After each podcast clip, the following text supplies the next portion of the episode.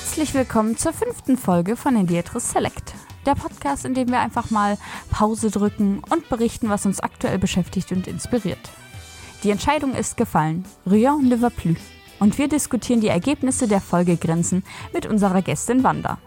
Sie, also naja, ich, starte danach mit dem Making-of von Frozen 2 Into the Unknown, bevor Niklas uns in die wilde Welt von Frog Fractions entführt. Moritz hingegen beschäftigt sich mit alternativer Geschichtsschreibung in The Man in the High Castle.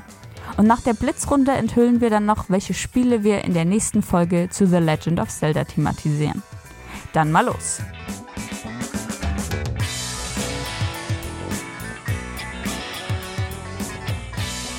Herzlich willkommen zur fünften Folge von Indietris Select. Das ist der Gaming-Podcast. Äh, wa- Entschuldigung, Wanda, Äh, Wanda, äh, das lief eben schon mal. das ist vorbei oh, jetzt. Oh, sorry. Ja, shit. Voll verpeilt. Muss man sich erst mal dran gewöhnen, tolle ne? Intros, aber jetzt äh, ist da nicht die Zeit dafür. Ja, ich war da jetzt noch voll drin. Ne? So, ich sitze vorm Mikro, dann äh, mache ich Intros. Heute nicht. Moritz. Okay, ich mach mal weiter einfach. Hey Leute, herzlich willkommen zur, wie eben schon gehört, fünften Folge von Handyatris Select. Mein Name ist Moritz. Ähm, ihr findet mich überall unter aka-moses 2019. Ähm, rechts neben mir sitzt Niklas. Wa warte mal, warte mal, warte. Wie ist dein Username? Ich hab's gerade nicht verstanden. Ach so, ähm, ja, Entschuldigung. Ähm, aka-moses 2019, glaube ich. Ja, glaub ich ah, auch. Okay, Ja, ja, ja. Entsch- Doch, entschuldigt, Leute. ähm, Niklas, wo findet man dich? Yo, ähm, ich bin Niklas. Schön, dass ihr wieder eingeschaltet habt zu Handyatris Select. Und äh, genau, ihr findet mich zum Beispiel auf Instagram oder Twitter und all the cool places where all the cool people are. Auf Ähm, TikTok? mh, Auf TikTok? Nee, stimmt, wir brauchen ein Diatris TikTok. Hen TikTok. Ähm, ihr findet mich als Niklas-Cook überall, wo ihr nach mir gucken wollt. So, und ähm, ihr habt beim letzten Mal schon gemerkt, dass Sepp sich in der Babypause befindet ähm, und wir stattdessen einen anderen Gast ähm, hatten. Heute habt ihr gehört, dass eine weitere Stimme, nee, ein- eine, eine bekannte Stimme im Podcast sitzt, die ihr sonst aus den Intros kennt. Denn Wanda hat uns heute ähm, besucht, er besucht uns heute. Wanda, ein bisschen Ja. was zu dir. Also ich besuche vielleicht nicht ganz, also du besuchst uns, Eigentlich aber ich besuche ich besuche euch, den das Podcast immerhin. ähm, ja, hi, ich bin Wanda. Ähm, ihr kennt mich, wie gesagt, schon aus den Intros. Ich bin auch vermutlich häufiger mal in ein oder anderen Folgen. Ist mal mein Name gefallen. Nee, also, unglaublich, kann ich mir nicht vorstellen, oder? Meistens Ähm, als Panda. ja. Also von mir zumindest. Ähm, genau, ich ähm, komme so ein bisschen hier ran, weil ich so mit einigen von den Leuten hier ein bisschen verbandelt bin, mit einem hier so ein bisschen mehr. Äh, mit dem wohne ich nämlich hier in dieser wundervollen Wohnung. Ähm, genau, ich bin noch gar nicht so lange im Gaming-Business, muss ich mal sagen. Ich bin irgendwie erst so seit, weiß nicht, 2015, dass ich mich so richtig irgendwie mit Games beschäftige. Ähm, habe mittlerweile natürlich einige Konsolen, auch, auch wenn die meisten in unserem Haushalt eher Niklas gehören, aber wir wir, wir dürfen die schon auch 50-50 teilen. Ähm, ja, äh, ich studiere auch wie Moritz und Sepp Geschichte, also Sepp ist schon fertig. Ähm, das heißt, äh, ja, mal wieder noch jemanden in der wissenschaftlichen Geschichte da mit drin. Gut, dass du das nochmal betont hast. Ne? Sonst müsste Sepp jetzt einen äh, wütenden Kundenbrief schicken. So. Hören Sie mal, das ist eine Frechheit. Aber will ja hier keine Unna Unwahrheiten erzählen, wa? Ja, äh, ich weiß nicht, gibt's noch mehr zu mir zu sagen? Dann kommt jetzt unsere übliche Runde, äh, die Blitzrunde. Zehn Fragen zu deiner Gaming-Historie. Äh, beste Gaming-Plattform aller Zeiten. Keine Ahnung, was, Abgelaufen. was nehmen wir Okay, da? nächste Frage. Was, was nehmen wir da? Keine Ahnung, was, äh, was ist deine persönliche Lieblingskonsole? Wenn du nur eine einzige behalten dürftest, alle andere kommen auf den Schrott. Was würdest du nehmen? Ich würde schon meine Switch behalten. Yes, baby! Switch time! Ja, aber natürlich die große, nicht die kleine im Handheld-Modus. Ja, die, genau, Die Light, äh, darf, da, die darf Niklas benutzen. Es gibt nämlich hier in diesem Haushalt äh, zwei Switchies. Äh, wir nennen sie äh, liebevoll die Mama Switch und die Baby Switch. Ja. Und äh, die Baby Switch hat auch den Kosenamen äh, im System tatsächlich Nikki Switch. Und die andere, die große, die Big Girl Switch, äh, heißt Wanda Switch. Ich habe ganz schön oft das Wort Switch jetzt gesagt. Switch, Switch.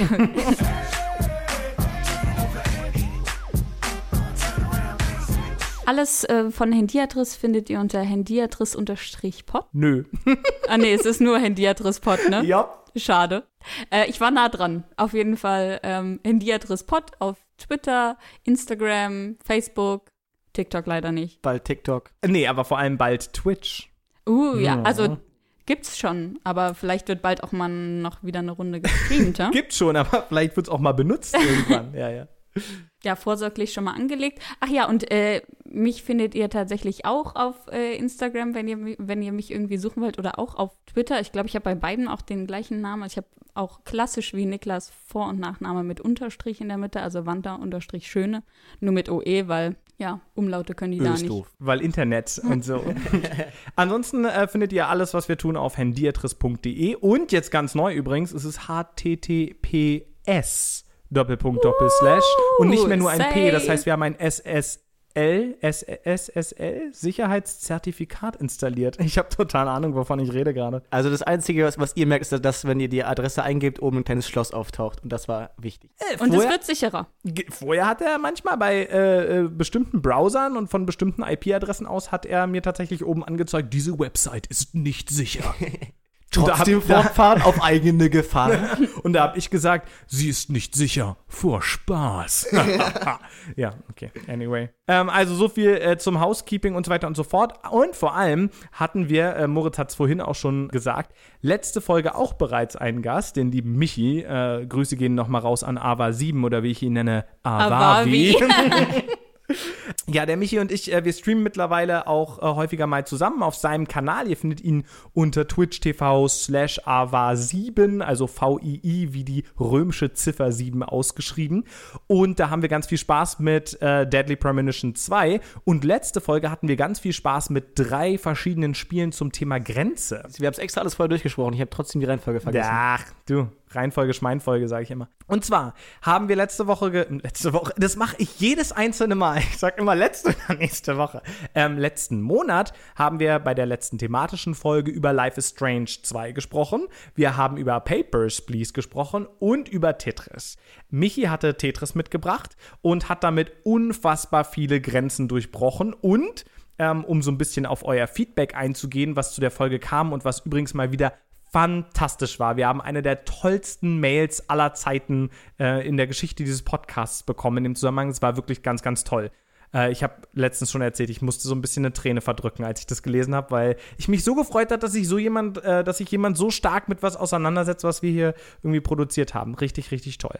Genau, aber euer Ja, danke dafür. Ich habe mich auch total darüber gefreut, die zu, zu lesen. Ich habe auch ein bisschen witzig gefunden, dass sie zu lang war für den Discord-Channel. Also, was auf dem Discord-Channel wurde es angekündigt und dann hieß es plötzlich, WhatsApp-Nachricht würde folgen und dann äh, irgendwann tauchte sie auf meinem Handy auf. Ja, genau. Ich hatte die Nachricht reinkopiert bei Discord und wollte sie abschicken und dann sagte Discord so, Digga, 4000 Zeichen und dann ist Schluss und dann, na gut. Wie auch immer. Äh, auf jeden Fall war das ein sehr ausführliches Feedback. Wir haben aber äh, einige Feedbacks tatsächlich bekommen. Und bei Tetris war so ein bisschen der Tenor, was war die, was war die Stärke davon? Einfach die Vielzahl von den Grenzen, aber auch der Aspekt der Spieleentwicklungsgeschichte.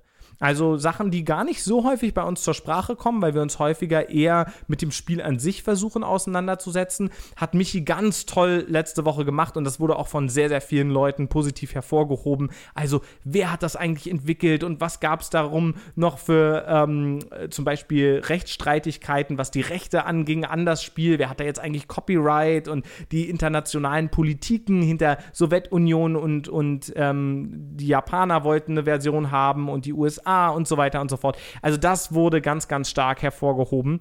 Ähm, bei mir kam, ähm, also bei Life is Strange 2, wo, gab es am Anfang tatsächlich wenig positive Rückmeldungen. Da war ich echt so ein bisschen traurig, ähm, muss ich zugeben. Aber äh, es haben sich dann doch noch ein paar Leute gefunden, die tatsächlich für Life is Strange 2 gestimmt haben und die den Aspekt spannend fanden, ähm, über die Grenzen von Spielen im Bereich politischer Botschaften zu reden. Also was kann das Medium erreichen, was kann es nicht erreichen oder was können vielleicht einfach nur bestimmte Spiele im Medium nicht erreichen, auch wenn sie tolle Ziele sich setzen. Und das war die Grenze, die mich interessiert hat und die auch von einigen Leuten positiv hervorgehoben wurde. Aber, liebe Leute, ähm, Moritz guckt schon ganz gespannt. ja, Moritz freut sich schon. weiß das noch gar nicht. Papers, Please ist nicht nur das Spiel, was, und das wurde auch sehr, sehr häufig genannt, dieses Thema absolut trifft, was politische Grenze zum ganz klaren, im Vordergrund stehenden Thema hat, sondern Moritz hat es geschafft, das Spiel eben nicht einfach nur zu nehmen und die Sache für gegessen und für erledigt zu erklären, sondern das dann anzureichern mit seiner eigenen Erfahrung, mit Grenze, ein toller Einstieg, das wurde genannt, aber eben auch die Tatsache, dass du ähm, ja, das, das wirklich nochmal tiefer auseinandergenommen hast. Und so hatten wir tatsächlich am Ende die Situation, dass es ein Unentschieden gab. Nur eine Person hatte noch nicht abgestimmt. Nämlich Michi selbst. Und so haben wir bei der letzten Folge, bei der wir gemeinsam Deadly Premonition gestreamt haben, im Stream habe ich Michi die Frage gestellt. Ich habe ihm gesagt vorher, es steht unentschieden und er dürfte jetzt tatsächlich ausnahmsweise auch mal für sich selbst stimmen, damit es irgendwie äh, nicht komplett unfair ist. Und er hat ein bisschen überlegt und auch ein bisschen gehadert, aber dann hat er am Ende gesagt, nee, Moritz hat es so toll gemacht mit Papers, Please und äh, es war auch das Spiel, woran er gedacht hätte. Und ähm, aber er hatte die ganzen Dinge, die du letztes Mal auch mit eingebracht hast, die hatte er so gar nicht parat und das hat ihn stark beeindruckt. Und deswegen gewinnt Papers, Please das Thema Grenze. Woo! Das freut mich voll. Also einfach eine sehr spannende. Folge. Mir hat es auch einfach großen Spaß gemacht, mit euch über Grenzen zu sprechen. Aber ich habe bei Tetris auch nicht an so viele Grenzen gedacht und bei dir habe ich gut, das Spiel kannte ich einfach nicht. Ich fand aber, ich möchte nur betonen, das hast du eben nur so, so halb gesagt. Ich fand spannend, dass du gesagt hast, welche Grenzen das Spiel hätte überschreiten können, aber nicht getan hat. So einfach, dass du es andersrum gedacht hast und nicht zwanghaft, zwanghaft gesucht hast, was hat, welche Grenzen hat es da überall geschafft, wo ist es toll gelaufen, sondern eben, wo ist Kacke gelaufen. Ja. Da hatte ich zum Beispiel bei meinem Spiel nicht drüber nachgedacht. Wunderbar. Äh, Wanda, sag mal, ähm, du hast ja letzte Folge auch gehört und äh, hast, glaube ich, auch mit abgestimmt. Was, was war denn dein Favorit und warum? Erzähl mal. Ich weiß es gar nicht mehr tatsächlich. Ähm, ich glaube, doch, doch, ich habe am Ende, ich habe ein bisschen mit mir gehadert, weil ich irgendwie eigentlich alle Spiele ziemlich passend auch fand und auch einfach fand, dass äh, alle sehr unterschiedlich waren. Das heißt, wir hatten irgendwie eine große Bandbreite an unterschiedlichen Spielen und ähm, war super interessant, sich das einfach anzuhören. Und ähm, habe dann letztendlich aber auch für Moritz gestimmt, weil ich einfach das Spiel am passendsten für das Thema fand. Also zum Thema Grenze war das einfach, ich meine, das hatten ja auch alle im Kopf. Also man ist dieser Grenzbeamter, der da sitzt und entscheidet, ähm, komme ich jetzt ins Land rein oder nicht. Und deswegen, ja, war das dann so im Endeffekt, glaube ich, meine, meine Entscheidung. Vielleicht ein, als kleinen Fun Fact, ähm, ich hab, bin letzte oder vorletzte Woche, ich, leider kam ich noch nicht dazu, also richtig bin ich im äh, Switch Sale über ein Spiel gestolpert, das als Papers, Please Klon ähm, sich der Thematik des Brexit angenommen hat. Ich weiß gerade gar nicht, wie das heißt. Wie Not Tonight heißt Not es. Tonight. Genau, da, äh, ich habe einen, einen großen Anfang gespielt, da muss man am Anfang so Eintrittskarten abstempeln und es sieht alles super nach Papers, Please aus, ähm, in so einer super ähm, dystopischen äh, Version von London. Äh, da habe ich total Lust drauf. Und wir hatten ja überlegt, ob wir vielleicht da mal irgendwas Specialmäßiges draus machen. Ich spiele es erstmal an. Vielleicht kriege ich es ja mal gebacken irgendwann. Klingt super. Ähm, wir hatten noch, wie gesagt, ganz viele Mails, aber eine Mail, die ich wirklich nochmal hervorheben möchte, und zwar von der lieben Laura. Ähm, das ist auch ein Mitglied aus so Michi Streaming Community. Ähm, da läuft sie unter dem Nickname Nema rum und hat wirklich eine fantastische Mail geschrieben und hat auch für dich übrigens äh, gestimmt, äh, Moritz, was ich Dankeschön. irgendwie auch echt cool fand. Also von Nicht, nicht für mich. letztendlich hatten, ähm, hatten wir am Anfang so ein bisschen die Sorge, nicht, dass äh, Michis Community dann einfach in einem geschlossenen Blog äh, für Michi stimmt, ja, so. Ähm, und das ist tatsächlich nicht so gekommen. Und sie hat nochmal hervorgehoben, und das fand ich wirklich ganz, ganz klasse, ähm, was, was die Stärke von Papers, Please ist, nämlich, dass du eben in eine Situation gebracht wirst, die am Anfang fast schon harmlos anmutet, solange man Grenzbeamter überhaupt als harmlos klassifizieren Erst ein kann. bisschen so wie ein Minigame. So, du kriegst eine Regel wie Hotdog-Busch, wo du früher mal die Hotdogs machen musstest und dann verteilen. So hatte ich das Gefühl. Hot Cooking Mama. Ja, du machst halt einen, zack, irgendwo einen Scheppel rauf, hast gesehen, okay, das musst du machen und gibst das Ding weiter. Ganz genau. Und dadurch, dass erst Schritt für Schritt neue Regeln dazukommen, kann man sich, kann man ein bisschen in die Situation kommen, dass man gar nicht so richtig darauf achtet, was hier eigentlich gerade alles so abgeht. Und dann schrieb sie dieses Beispiel und dann, dass man irgendwann vor der Situation steht, sag mal, habe ich jetzt gerade tatsächlich hier jemanden abgelehnt, weil sie für sich ein anderes Geschlecht beansprucht hat, als im Pass steht? Wie zur Hölle bin ich denn dazu gekommen? Und hat dann den sehr, sehr schlauen Satz geschrieben, dass genau an der Stelle man erkennen kann, dass Grenze eben immer auch was mit Ausgrenzung zu tun hat. Und dass die Wortverwandtschaft da kein Zufall ist. Und das fand ich wirklich richtig, richtig gut. Und eine Sache, die sie noch gesagt hatte, war ein Spiel, was ihr nämlich noch eingefallen war, war Anti-Chamber. Anti-Chamber, sorry, ist ein bisschen schwierig. Ähm, das ist, ich weiß nicht, ob ihr das kennt, das ist ein, Nee. Hab nur den Namen schon mal gehört und das in deiner Steam-Liste gesehen, aber das war's dann auch. Äh, das ist ein Spiel, was so ein bisschen ähnlich ist wie Portal. Sie hat es beschrieben als ähm, der weniger plotzentrierte und deutlich weniger äh, Production Value Klon von Portal sozusagen, aber schon hatte auch schon andere Ideen. Und zwar ähm, kommst du eben immer wieder in neue Räume oder du be bewegst dich in einer Umgebung, die nach bestimmten Regeln funktioniert, aber die Regeln ändern sich und du musst sozusagen rausfinden, wie du weiter in dieses Labyrinth vordringen kannst, während ständig die Regeln von Raum und Zeit von unserer eigentlichen Realität verschwimmen, sich verändern, vermischen und du musst eben in der Lage sein, Moment, wenn ich mich jetzt so rumdrehe im Uhrzeigersinn, dann scheint sich das und das zu ändern und so weiter und so fort. Also wirklich ein extrem cleverer Puzzler und der überschreitet eben die Grenze unserer physikalischen Realität. Und ähm, sie meinte auch teilweise die Grenzen ihres äh, Gehirns, weil es dann so richtig Mindfuck Momente gab. Und das fand ich auch äh, super, super passend. Und sie äh, hatte dann nämlich in dem Zusammenhang gesagt, dass sie sich deswegen so gefreut hatte, dass du Portal auch nochmal genannt hattest, weil das so ähnlicher Denkansatz wie bei ihr war. Ja, also auch da einfach nochmal vielen Dank. Cool. Ähm, wir sind ja heute bei Handiatris Select. Und das heißt, wir haben keine Spiele mitgebracht für ein Thema, sondern wir haben ähm, die Spiele für den Pauseknopf mitgebracht. Mhm. Ähm, und da wir natürlich eine wundervolle Gästin haben heute, äh, würde ich auch vorschlagen, dass sie mit ihrem ersten Thema beginnt. Wanda, ist das in Ordnung? Ja, äh, immer Ist ja gerne. auch so geplant, Äh, aber- immer gerne. Ich äh, fange gerne an. Äh, kann ich schon mal hier ein bisschen mein Pulver verschießen. Äh, muss, er, muss er aber nicht gewinnen. Äh, dafür komme ich noch mal wieder. ähm, Zum Gewinnen komme ich dann wieder. ja, natürlich. Klick, klack, boom. Ähm, genau, für ähm, das erste, was ich mitgebracht habe, habe ich hier so ein bisschen auf, wir sitzen ja heute das erste Mal wieder zusammen an dem Tisch, ähm, habe ich äh, was vorbereitet, vorbereitet, äh, in Anführungszeichen. Ich habe hier Oh. eine, eine, eine süße Klingel. Äh, vielleicht kann einer von euch mal sagen, was, das ist eine Fahrradklingel und da sind äh, zwei Personen drauf. Wer- wer ist denn das, Moritz? Also ich, ich bin nicht so in dieser, in dieser äh, Frozen-Crew drin, aber ich erkenne, dass es von Frozen ist und einer von denen heißt Elsa. Es steht halt auch drauf. Ich kann es von Also- hier nicht sehen. Also die Personen stehen nicht drauf, aber Frozen steht aber ich wusste auch, dass drauf. Wanda Frozen mitbringt, also ist jetzt auch nicht so ein dickes Ei, ne? Also Genau, also, Anna und Elsa. genau. Anna heißt die andere. ja, okay. genau. Ähm, Also ich habe davon schon viele Brotboxen gesehen und das sind die einzigen, die meine Einhornbrotbox manchmal in den Schatten stellen können. Genau, das ist äh, eine Klingel, die eigentlich schon lange an Niklas an Niklas Fahrrad äh, hängen sollte, aber äh, immer noch bei uns hier rumliegt, äh, weil Niklas auch eine kleine Prinzessin ist. Genau, und zwar habe ich aber nicht Frozen 2 mitgebracht, weil der ist natürlich jetzt auch schon ein bisschen älter. Der kam, glaube ich, im November letzten Jahres raus. Hm, klingt richtig. Ähm, ja, ziemlich sicher. Ich weiß halt nur nicht, ob es dann einen Unterschied gab mit wann der in den USA rauskam und wann der in Deutschland rauskam. Dazu ist jetzt aber Frozen 2 im Juli auf Disney Plus erschienen, bisschen eher, als sie angekündigt hatten. Und dazu haben sie noch eine, eine Serie ähm, veröffentlicht. Und zwar heißt die Into the Unknown Making Frozen 2. Also ähm, super interessant. Ich bin da irgendwie drüber gestolpert, weil ich natürlich sofort, als äh, ich gesehen habe, dass Frozen 2 äh, auf, äh, auf Disney Plus schon eher erschienen ist. Ich hatte schon das Datum mir so quasi eingekreist in meinem Kalender, weil ich den Film so toll fand. Und ähm, dann habe ich das geguckt und dann wird ja direkt dann sowas äh, angeboten, so ach, du kannst auch das und das gucken. Und dann dachte ich, okay, schalte ich da mal rein. Und ich war einfach super begeistert davon. Ich musste mich echt, Cool. äh, ich musste mich echt total zurückhalten, Niklas nicht einfach schon komplett davon zu erzählen. Das ist immer so eine Gefahr, wenn, äh, weil wenn, dann möchte ich das natürlich auch immer gleich loswerden. So ein paar Sachen muss ich dann auch direkt schon erzählen.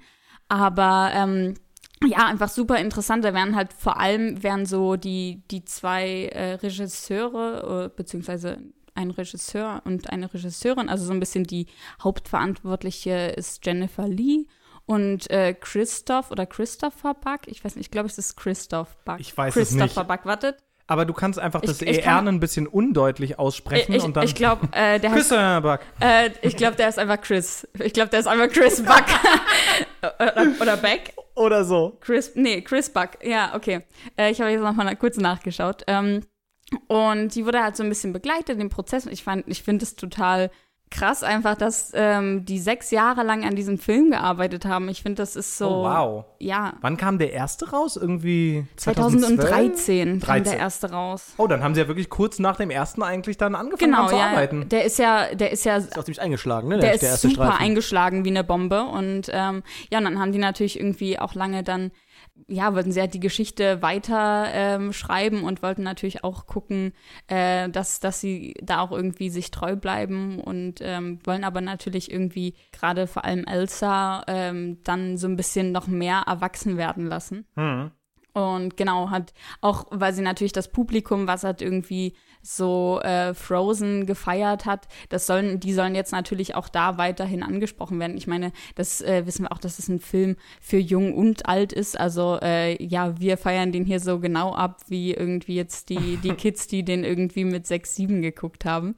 Ja, und das hat super viel Spaß gemacht, das zu gucken, weil es einfach interessant war, einfach auch in diese Animationsprozesse ein bisschen reinzugucken. Was dauert das einfach für, für eine lange Zeit, das, Das alles ist ja am abgefahrensten, wie lange die an so, einem, an so einer Figur modellieren und wie Ja. das am Ende tatsächlich zu so einem super smoothen, coolen Animationsfilm wird. Ja, ich war auch die ganze Zeit so richtig so, hä, wie haben die das denn hingekriegt? Weil ähm, wenn die, wenn die ähm, Leute, die die Animation machen, ich weiß nicht, die nennt man glaube ich nicht Animateure, Das habe ich tatsächlich schon häu- voll häufig überlegt. äh, weil ich weiß halt nur, wie es auf Englisch heißt. ja, genau, aber Animator. Ich, ja, aber Sagt man auf Deutsch Animator? ich weiß, ich bin mir halt ein bisschen unsicher. Ein Animator wäre für mich dann zu Sag, das wäre total toll, wenn wir jemanden im Podcast hätten, der irgendwie deutsche Philologie studiert oder so. Der könnte uns da bestimmt weiterhelfen. Ich könnte es googeln auf jeden Fall mit meinen super geilen philologischen Fähigkeiten. Ähm, Wir, wir, wir lernen ja noch zu googeln, sag ich mal. wir, wir, Ihr benut- die Kinder heutzutage, die benutzen ja nur noch Spracherkennung. Wir, ne? Wir haben noch mit der Tastatur gegoogelt. genau, ähm, wo war ich? Ähm, Beim Animateur. Ah, genau. Und auf jeden Fall, ähm, wenn die dann diese, die zeigen auch, wie die Leute so einzelne Szenen äh, dann animiert haben, wird natürlich irgendwie auch gezeigt, dass es natürlich irgendwie auch dann ganz traurig ist, wenn irgendwie Leute an so einer Szene, die im Endeffekt drei Minuten dauert oder so, haben die dann irgendwie, weiß ich nicht, 20 bis 40 Stunden oder noch mehr. Die haben da mehrere Länger. Wochen.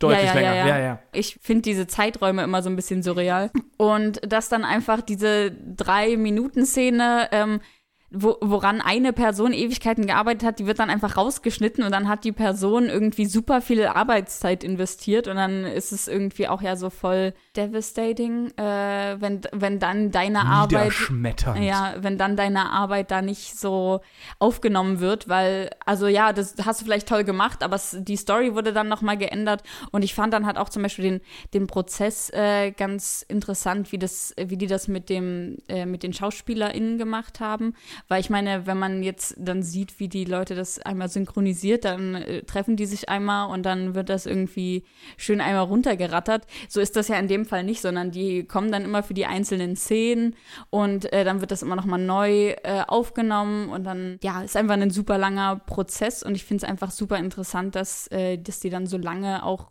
dafür immer zur Verfügung stehen. Also wirkt es zumindest in der Serie. Die kommen dann so für irgendwie zehn Minuten Aufnahme vorbei, dann ist so, ah, thank you, Kristen, goodbye. Äh, und dann äh, ist so, ja, nice, okay, dann waren die irgendwie kurz da. Äh, vielleicht, vielleicht eine coole Anekdote noch so dazu.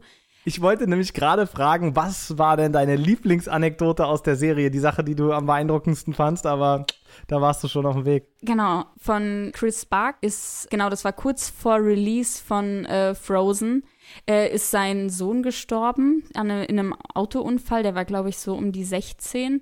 Und es war halt, äh, der hat dann halt auch aus, von, von seiner Experience da erzählt, dass irgendwie dann ein Wochenende später wurde halt der Film released und dann musste er natürlich irgendwie als Co-Director musste er dann natürlich am Start sein. Und, ähm, und er meinte, es ist halt auch total weird war, dass die Leute dann halt so zu ihm kamen und dann so, oh ja, Gratulation, der Film war so toll. Ach so, ja, und mein herzliches Beileid. So, also auch so eine totale Karussellfahrt der, der Gefühle. Ähm, und, ähm, und dann ist ihm irgendwie dann auch im Nachhinein, ähm, haben irgendwie seine Frau und er auch noch irgendwie viel Briefe bekommen, weil sein Sohn, der hat auch so ein bisschen Musik gemacht und hat damit wohl auch dann doch mehr Leute auch noch beeinflusst, als sie auch irgendwie so gedacht hatten. Irgendwie Leute, die dann geschrieben hatten, so ja, ich hatte irgendwie so Selbstmordgedanken und er hat mich irgendwie davon abbringen können. Und genau, und dann hat, äh, das haben sie auch ganz cool in der Serie gemacht, haben sie dann den, den einen Charakter ähm, nach seinem Sohn benannt und das war dann auch so ein bisschen eine Überraschung für die Frau und die haben auch versucht, so ein, zwei Charakterzüge diesem jungen Mann zu geben und zwar, dass der Ryder, der Typ von dem von den Leuten, die in dem Forest, wie heißt Oh ja, aber die, die da gefangen waren von dem Genau. Fluch und. und genau, äh, das ja. ist war auch einer, der da geboren war und das ist der, süße der, Idee. der auch mit den Rentieren spricht. Und äh, der Ah, da, genau wie Sven. Genau, so wie Christoph. Oh ja, Sven Ja. ist das Rentier, ne? Genau. ähm, Ich meine, komm on, sie haben die gleiche Stimme, was sollte ich machen? ich muss sagen, dass ich da häufiger mal denke, oh, das ist es. Ich habe voll lange gedacht, dass irgendwann eine, eine andere Stimme kommt, als dieser Song da ist, wo den, den Sven dann singt. Ja, ja, ja. Dachte ich wirklich, äh, ah, geil, haben sie dafür noch eine andere Stimme gecastet, als ich es irgendwie im Film gesehen habe, als wir im Kino saßen. Äh, ich meine, mittlerweile ist mir auch definitiv bewusst, dass das Jonathan, ich nenne ihn jetzt einfach mal nur mit Vornamen, weil mir der Wir, Nachname wir sind nicht, per Du, der Jonathan und ich. wir kennen uns schon so gut, weißt. Ähm, Oh, du meinst, ah, wir reden über Lost in the Woods, ne? genau. Ja.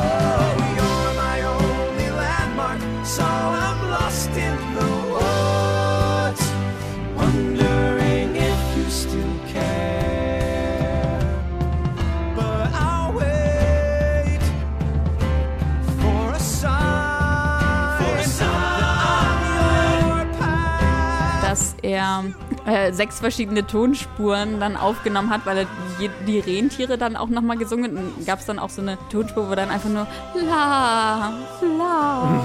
das, klang, das klang halt so total witzig, wenn man das halt nur so einzeln hört. Aber genau, ich fand es auch ganz noch eine Sache vielleicht. Äh, Na klar, immer zu. ähm, was ich auch ganz cool finde, was ich gar nicht gedacht hatte, ist, dass wirklich ein Ehepaar, die waren die Songwriter für, die haben auch Frozen 1 gemacht und die haben jetzt auch Frozen 2 gemacht. Krass. Ähm, Weil der Soundtrack ist ja wirklich einfach krass gut, ne? und die haben, die haben total gerätselt, welcher so, ich meine, bei, bei Frozen ist ja einfach absolut klar, welcher Song so der Kracher Ja. ist. So alle wissen, Let It Go Alle ist wissen- das Ding. Genau, ja, weil das ist halt auch so ein, also ich finde Frozen 1 hat halt schon auch outstanding Music auf jeden Fall, aber ähm, in der Bandbreite fand ich den zweiten echt beeindruckender. Ja, absolut. Und vor allem, also auch gezielt dann mit diesem 80s-Song mit Lost in the Woods. Und das haben sie, sie haben sich auch explizit daran so orientiert und wollten, dass das auch auf jeden Fall nach so einer 80s-Ballade so ein bisschen da klingt.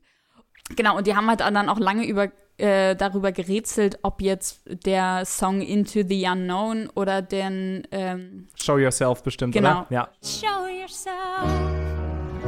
I'm dying to meet you. ähm, welcher da so der große Showstopper wird. Ähm, aber ich muss sagen, ich kann mich selber auch nicht entscheiden, welcher für mich so der größere Hit da ist. Aber ich finde, es gibt, also ich weiß nicht, ich mag irgendwie fast, äh, also alle Lieder richtig, richtig dolle. Ich glaube, für mich ist es tatsächlich Show Yourself, weil ich das so ultra genial fand, wie verschiedene auch musikalische Elemente des ähm, des ganzen Films in Show Yourself verarbeitet worden sind. Ich weiß noch, als ich, äh, selbst als ich das zum ersten Mal gesehen habe, wo ich sozusagen ja noch nicht den, den Film so richtig präsent hatte Ja. oder den Soundtrack auch noch nicht so komplett äh, präsent hatte, aber dann total erkannt habe, warum sie an welcher Stelle welches Leitmotiv einspielen und solche Sachen. Und äh, trotzdem wirkte das für mich nicht so fabriziert, sondern nach einem sehr natürlichen Song und so. Und es ist ja wirklich der, der Moment, in dem Elsa dann auch so richtig einfach aus ihrem Herzen, aus dem, aus dem tiefsten Herzen irgendwie spricht und singt. Und ich habe so krass geheult, als ich es zum ersten Mal den, den Song gehört habe. Und der,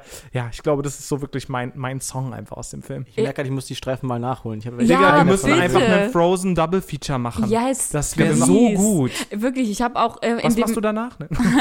Ich habe auch in dem Prozess dieser, des Guckens dieser Serie immer wieder in den Film auch reingeschaltet, weil mich dann immer wieder auch so Sachen interessiert haben. Und zum Beispiel gerade bei, ähm, wie heißt der jetzt? Show Yourself. Äh, der Song.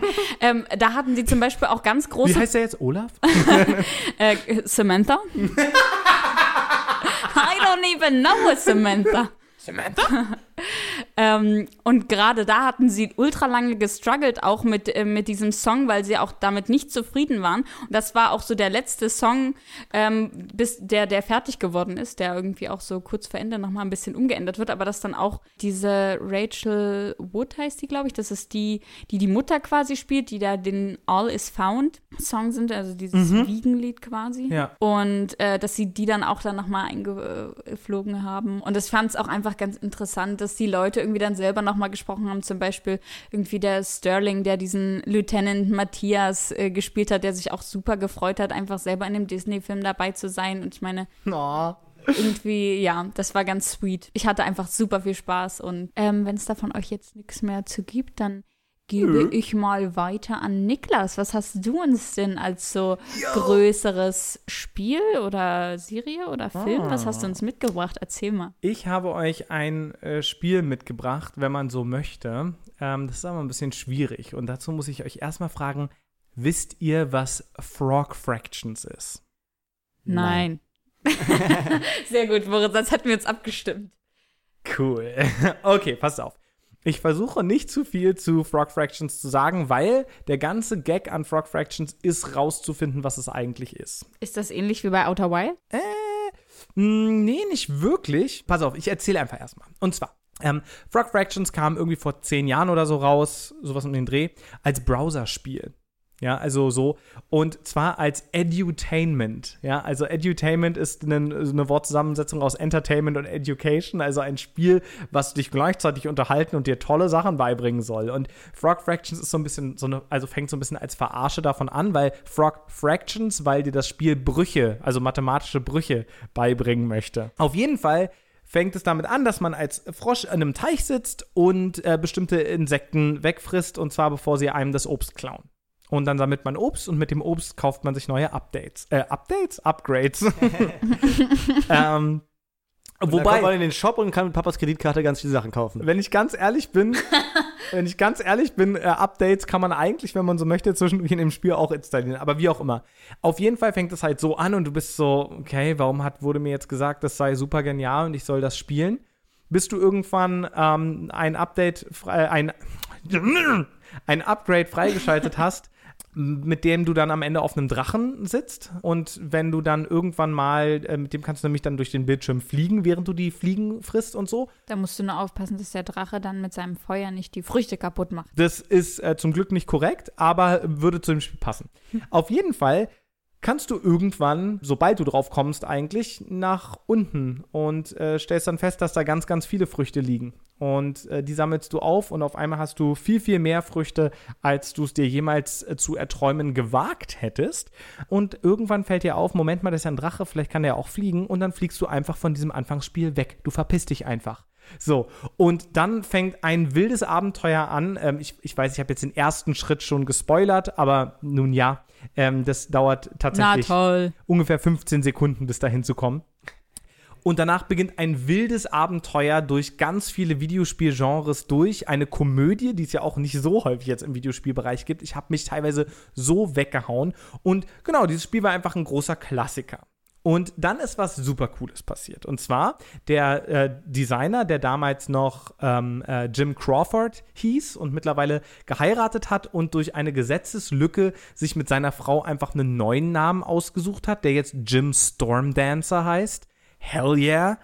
Der hat danach einen Kickstarter ge gemacht und hat gesagt, passt auf Leute, ich mache Frog Fractions 2 und ihr gebt mir Geld dafür, aber ich sag euch nicht, was es ist, wann es erscheint, wie das funktioniert, wo es rauskommt und wer bin ich überhaupt.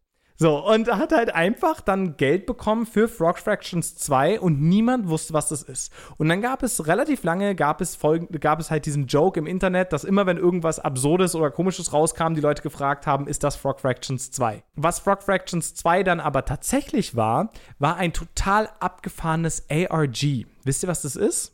Steht für Alternative Reality Game. Das heißt, ein Spiel, was in der Realität stattfindet und von dem du dann eben, um zu partizipieren, so tust, als wäre es halt echt.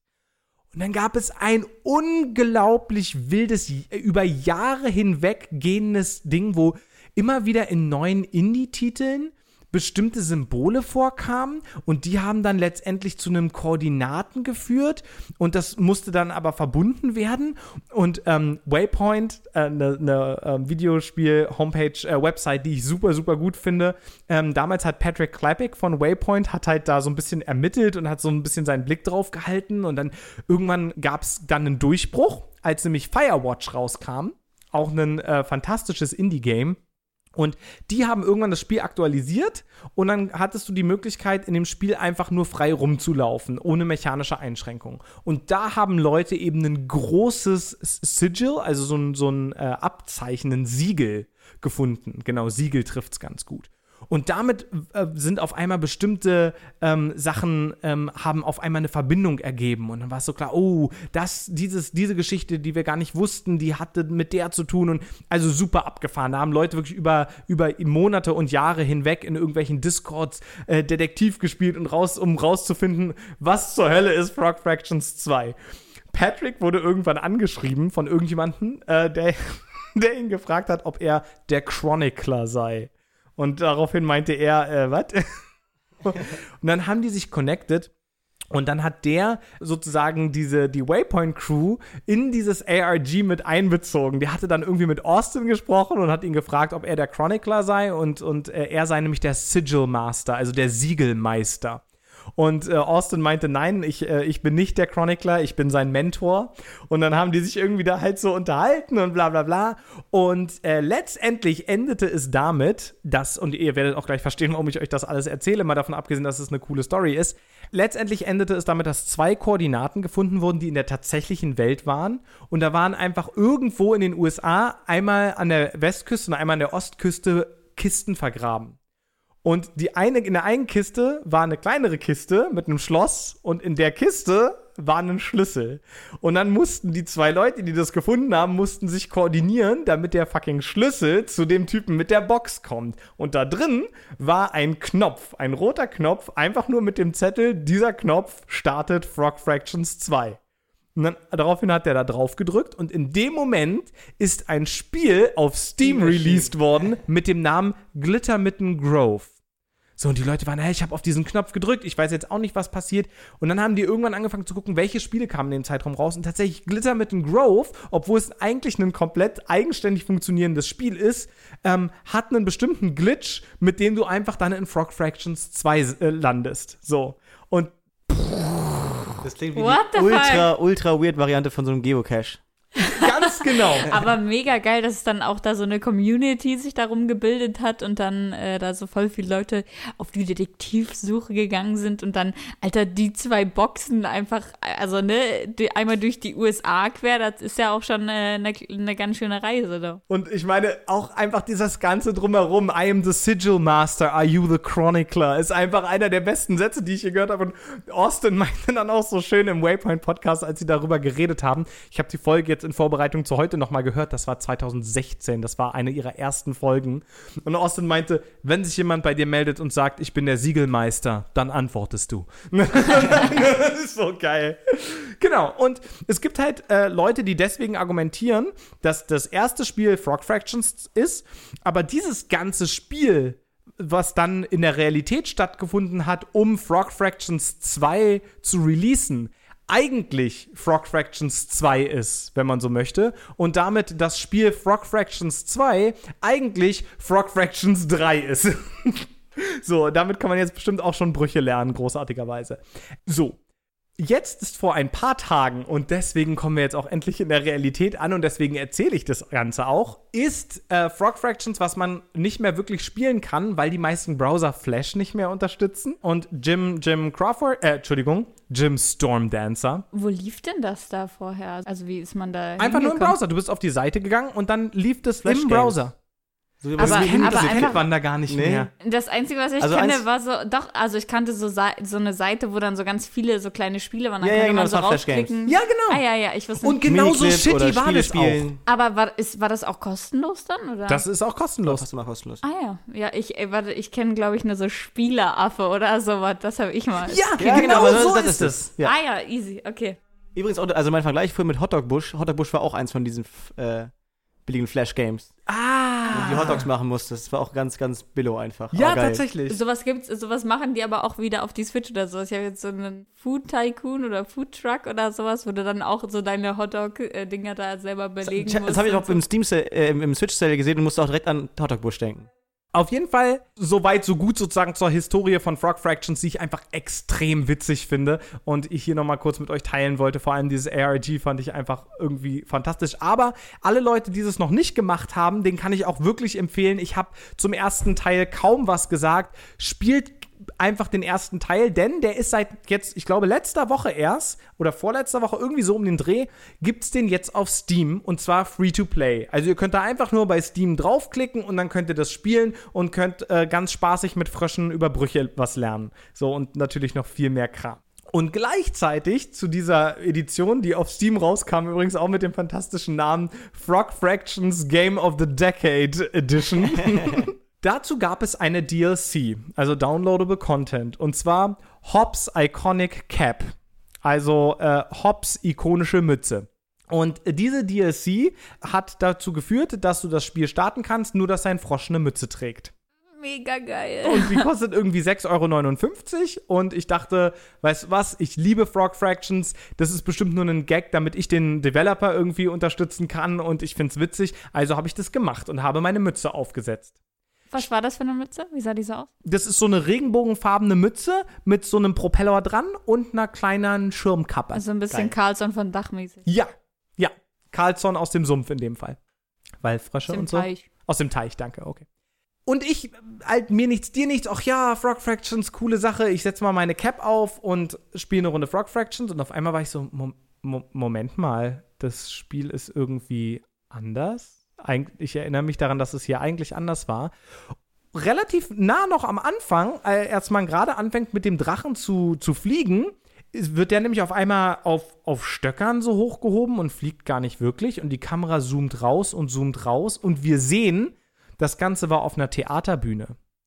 Und Frog Fractions Hobbs Iconic Cap DLC führt nämlich nicht nur dazu, dass der Frosch eine Mütze aufhat, sondern dass es tatsächlich eine Frog Fractions zehn Jahre später, was ist eigentlich aus unserem Heldenfrosch aus Frog Fractions 1 geworden? Wie geht's dir mit seiner Familie und seinem Kind? Hängt er immer noch zu sehr der, der Frog Fractions Vergangenheit nach?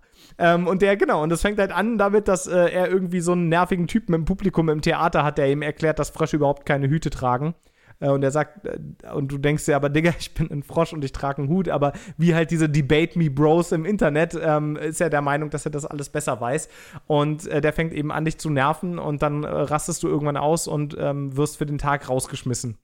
Und Na dann, toll, Niklas, damit hättest du bestimmt die Theaterfolge gewonnen.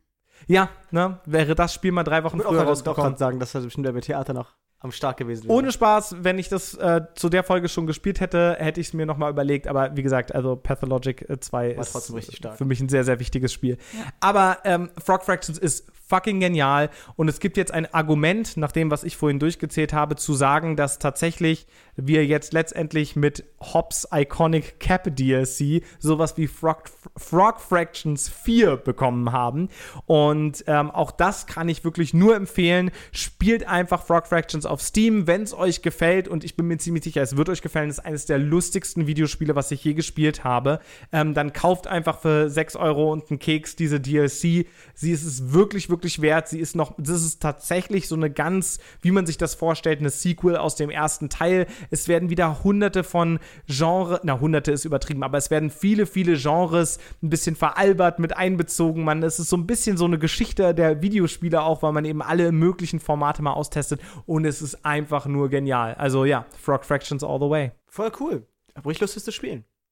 Da snack ich mir dann doch nochmal Niklas Rechner, hä? für eine Runde Frog Fact. Du, Frog Fractions läuft auch da auf dem Toaster. Ja, auf dem viel zitierten. Ah ja, wir Wenn's haben ja da so einen netten Flash-Game war- Bildschirm drauf. Dann ist es eher so im Format Hotdog, Hotdog Bush. Also kann das tatsächlich auch mein tolles Tablet spielen. Ja, mit Sicherheit, ja.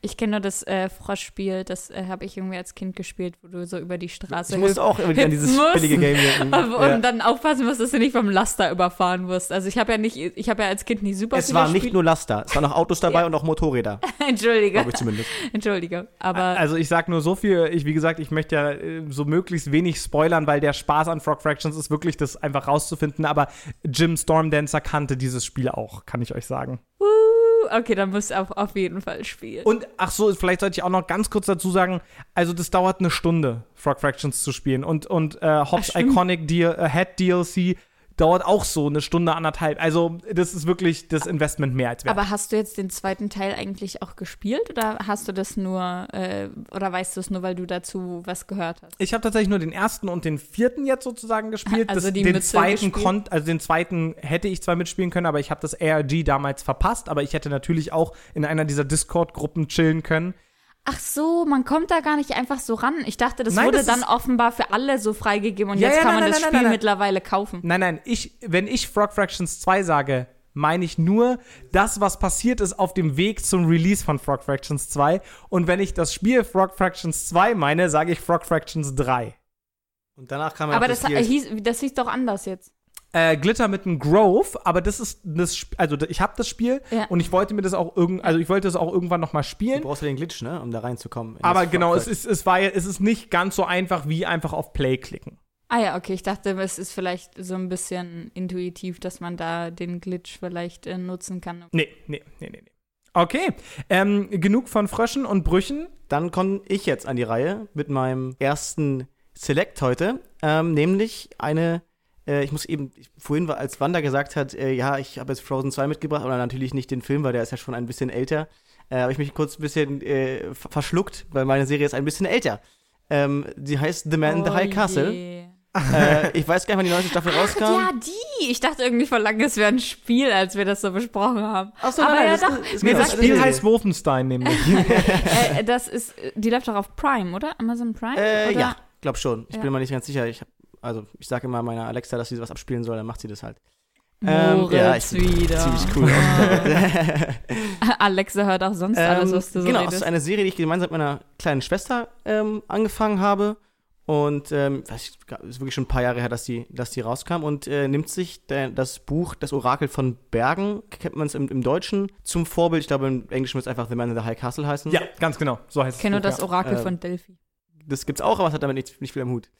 Genau, es spielt in einer ähm, dystopischen alternativen Realität ähm, der, der unseren, ähm, nämlich in einer Re Realität, in der die Nationalsozialisten vor den US-Amerikanern die Atombombe äh, haben bauen können, nämlich das Heisenberg-Gerät. Furchtbarer Name dafür, aber genau, diesen, oder Heisenberg-Apparat, wenn nicht alles täuscht, äh, haben Nach sie dem Physiker benannt. Genau, nach dem Physiker ja. be- benannt, genau. Und heißt auch in der Serie immer. Und dadurch haben sie den Krieg gewonnen äh, und haben die USA in zwei Teile geteilt. Sie haben sich nämlich mit den äh, Japanern. So doll ist die Bombe eingeschlagen. Ja. Wird Durch zwei zerbrochen.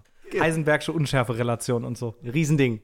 Ähm, weil sie ja noch im japanischen Kaiserreich verbündet waren, haben die auch einen kleinen Teil der USA bekommen. Diesen getrennt durch eine ähm, neutrale Zone. Also die Achsenmächte haben gewonnen und nicht die Alliierten sozusagen. Genau. Okay. Und äh, das lassen sich auch recht früh spüren. Ähm, die Serie fängt an in dem japanischen Teil, in der uns die äh, Haupt, äh, Hauptfigur Juliana Crane vorgestellt wird als extrem gute, ähm, ich weiß gar nicht, was hat sie gekämpft? Jiu-Jitsu oder Oh ja. Mhm. also irgendeine japanische Kampfsportart und war da drin einfach insane good.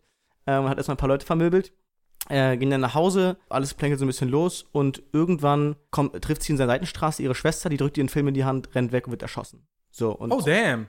wir waren auch so, okay, krass, was ist denn das für ein Streifen so? Also noch so ein richtig schöner, ähm, also es spielt in den, in den 60ern, also ist äh, alles so ein bisschen älter noch, also ist doch nicht so lange her, dass die Nazis gewonnen haben und dementsprechend ist es doch noch eine richtige Filmrolle. So, und dann ge geht sie in ihr, ihre kleine äh, Wohnung, ähm, in dem sie mit ihrem Freund Frank Frink wohnt äh, und macht heimlich Entschuldigung, äh, Frank Frank? Frank Frink Frank, Frank. ja, ähm, und macht diesen Film an und sieht eine Realität, in der die Amerikaner den Krieg gewonnen haben. Mm. Mit anderen Worten, unsere Realität? Genau. Wahrscheinlich unsere. Also ich, ich nehme es stark an. Es gibt ganz viele Filme aus ganz vielen Realitäten. Das kommt aber erst später raus. Ähm, aber ich glaube, es geht vorwiegend darum, dass es unsere ist oder eine unsere, äh, eine sehr ähnliche der unseren. Und weiß natürlich gar nicht, was er da gesehen hat. Erstmal hält es sich für eine Fälschung, ähm, aber weiß natürlich so ganz klar, dass der Besitz dieses Films nicht der große Kracher ist. So, also zumindest gefährlich ist. Äh, findet dann raus, dass sie den zu einem bestimmten Punkt bringen soll, ähm, für den Widerstand und so. Und ähm, die Serie schafft es, wie ich finde, erstens super dieses Düstere aus der, also das, dieses mulmige Gefühl zu vermitteln, wenn, wenn Nazis auftauchen oder ähm, fiese japanische Cops. Also es gibt einen Inspektor Kido, ähm, der übrigens auch richtig cool Schauspieler, also richtig cooler Schauspieler ist, der einfach Angst einflößt, wenn der auftaucht, weil du weißt, okay, jetzt, jetzt gibt's Ärger. Oder ähm, den Obergruppenführer Smith, der wirklich der super ultra böse Nazi ist äh, und auch viele Leute auf dem Gewissen hat. Das fand ich einfach herausragend, wie das, dieses Gefühl. Es war ein bisschen wie so eine halb Doku, halb Serie. Äh, fantastisch. Und einen zweiten Punkt, den ich an der Serie ähm, ganz, ganz toll finde und auch fand, also ich bin jetzt erst, glaube ich, in der, vor der letzten Folge der zweiten Staffel, und äh, dass genau diese Figuren, also Inspektor Kido und Obergruppenführer Smith, ähm, dass man zu denen irgendwann so eine weirde Sympath Sympathie aufbaut, ähm, weil so persönliches Schicksal dazu kommt und du hast immer das Gefühl so, okay, hm, klar, das sind super harte Arschgeigen, aber irgendwie haben die auch eine Familie und dann ist die bedroht und du fieberst mit irgendwie, dass du willst nicht, dass ihm Leid zugefügt wird, genauso wenig wie er, dass er Leid, Leuten Leid zufügt. Und das war auch wahrscheinlich meine größte Befürchtung, dass es so eine äh, Nummer wird, die Nazis sind halt richtig kacke und die Japaner auch und äh, jetzt kommen äh, hoffentlich äh, schaffen wir es in eine andere Realität und die ist dann die coole Variante. Äh, und das machen die halt einfach nicht. Und es wird immer ähm, graustufiger ähm, und immer schwieriger zu unterscheiden, was sind jetzt eigentlich richtige Entscheidungen? Wer, wer ist der Widerstand? Ist das eigentlich ein cooler Verein oder ist es vielleicht auch manchmal ein bisschen problematisch, was die machen? Ähm, ja, sehr empfehlenswert. Habt ihr aber schon mal was davon gehört, von der Serie?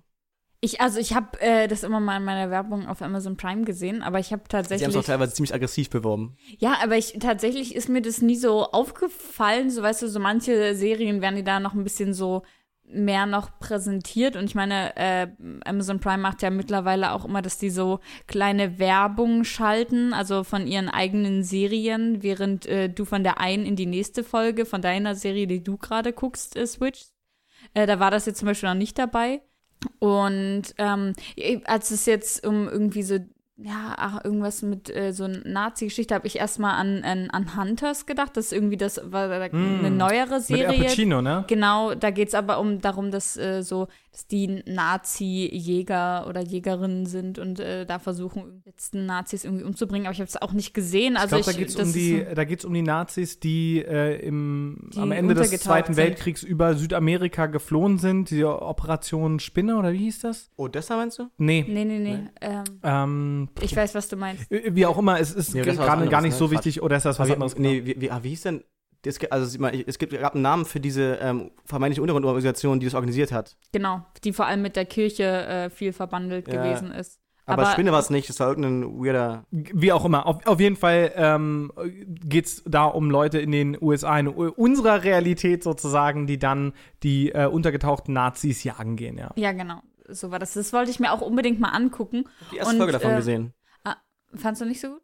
Äh, weiß nicht, das war halt recht schnell ultra brutal. Ähm, Und äh, also erinnere ich mich auf jeden Fall, es gab irgendwie. Entschuldigung, du meinst erwachsen?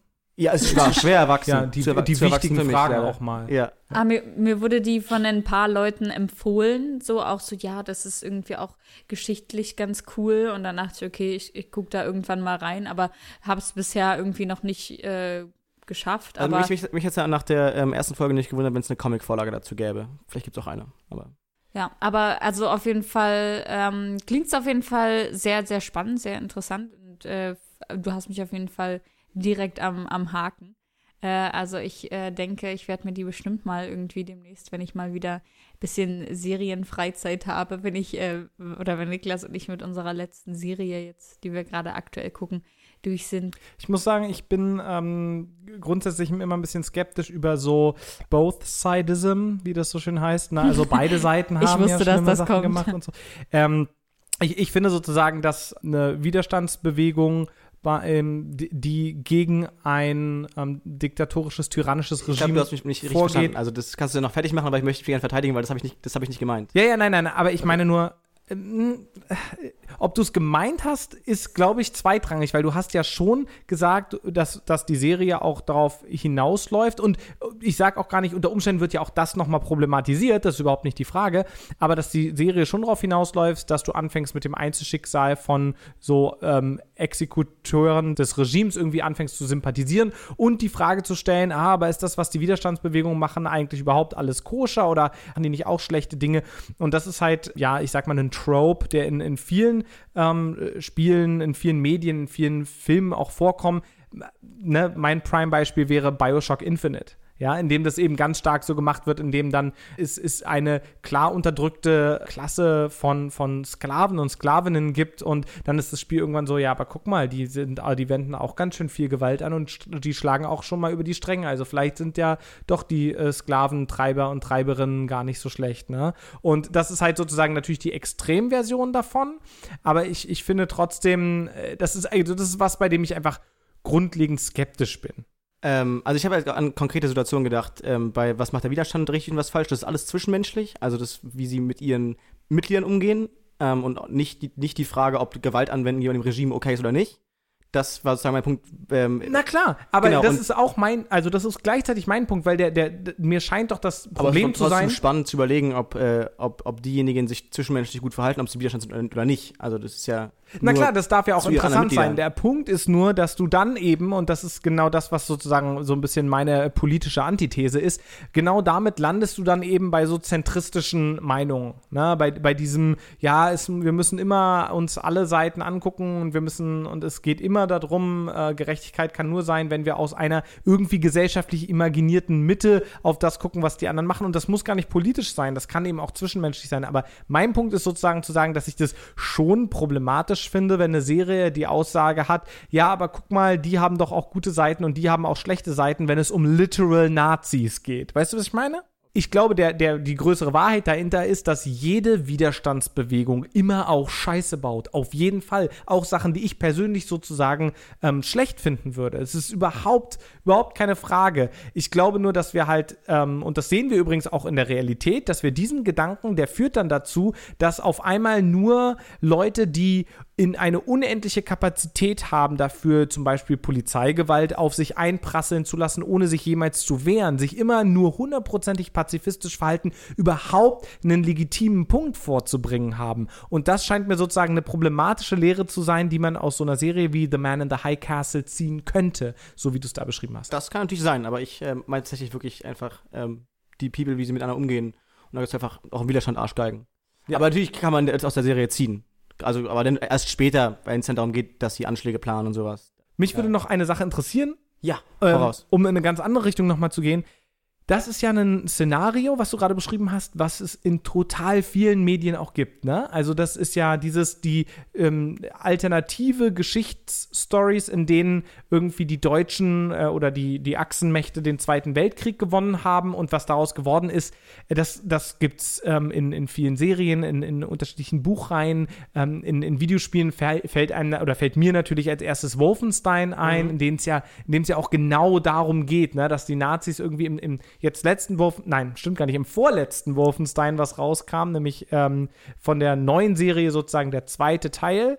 Ähm, The New irgendwas. Order, the, nee, The New Colossus. Nikolas, das stimmt. New Order ist äh, Star Wars. Stimmt. Nein, Aber- aber ist es nicht? Aber gibt es tatsächlich auch einen New Order-Teil von Wolfenstein? Ja, genau. Der, Der, der, der davor. ah, ja. Der erste, der erste Teil, ich glaube, der kam 2014 raus, war sozusagen ein, ein Reboot von der Wolfenstein-Serie, hieß äh, The New Order.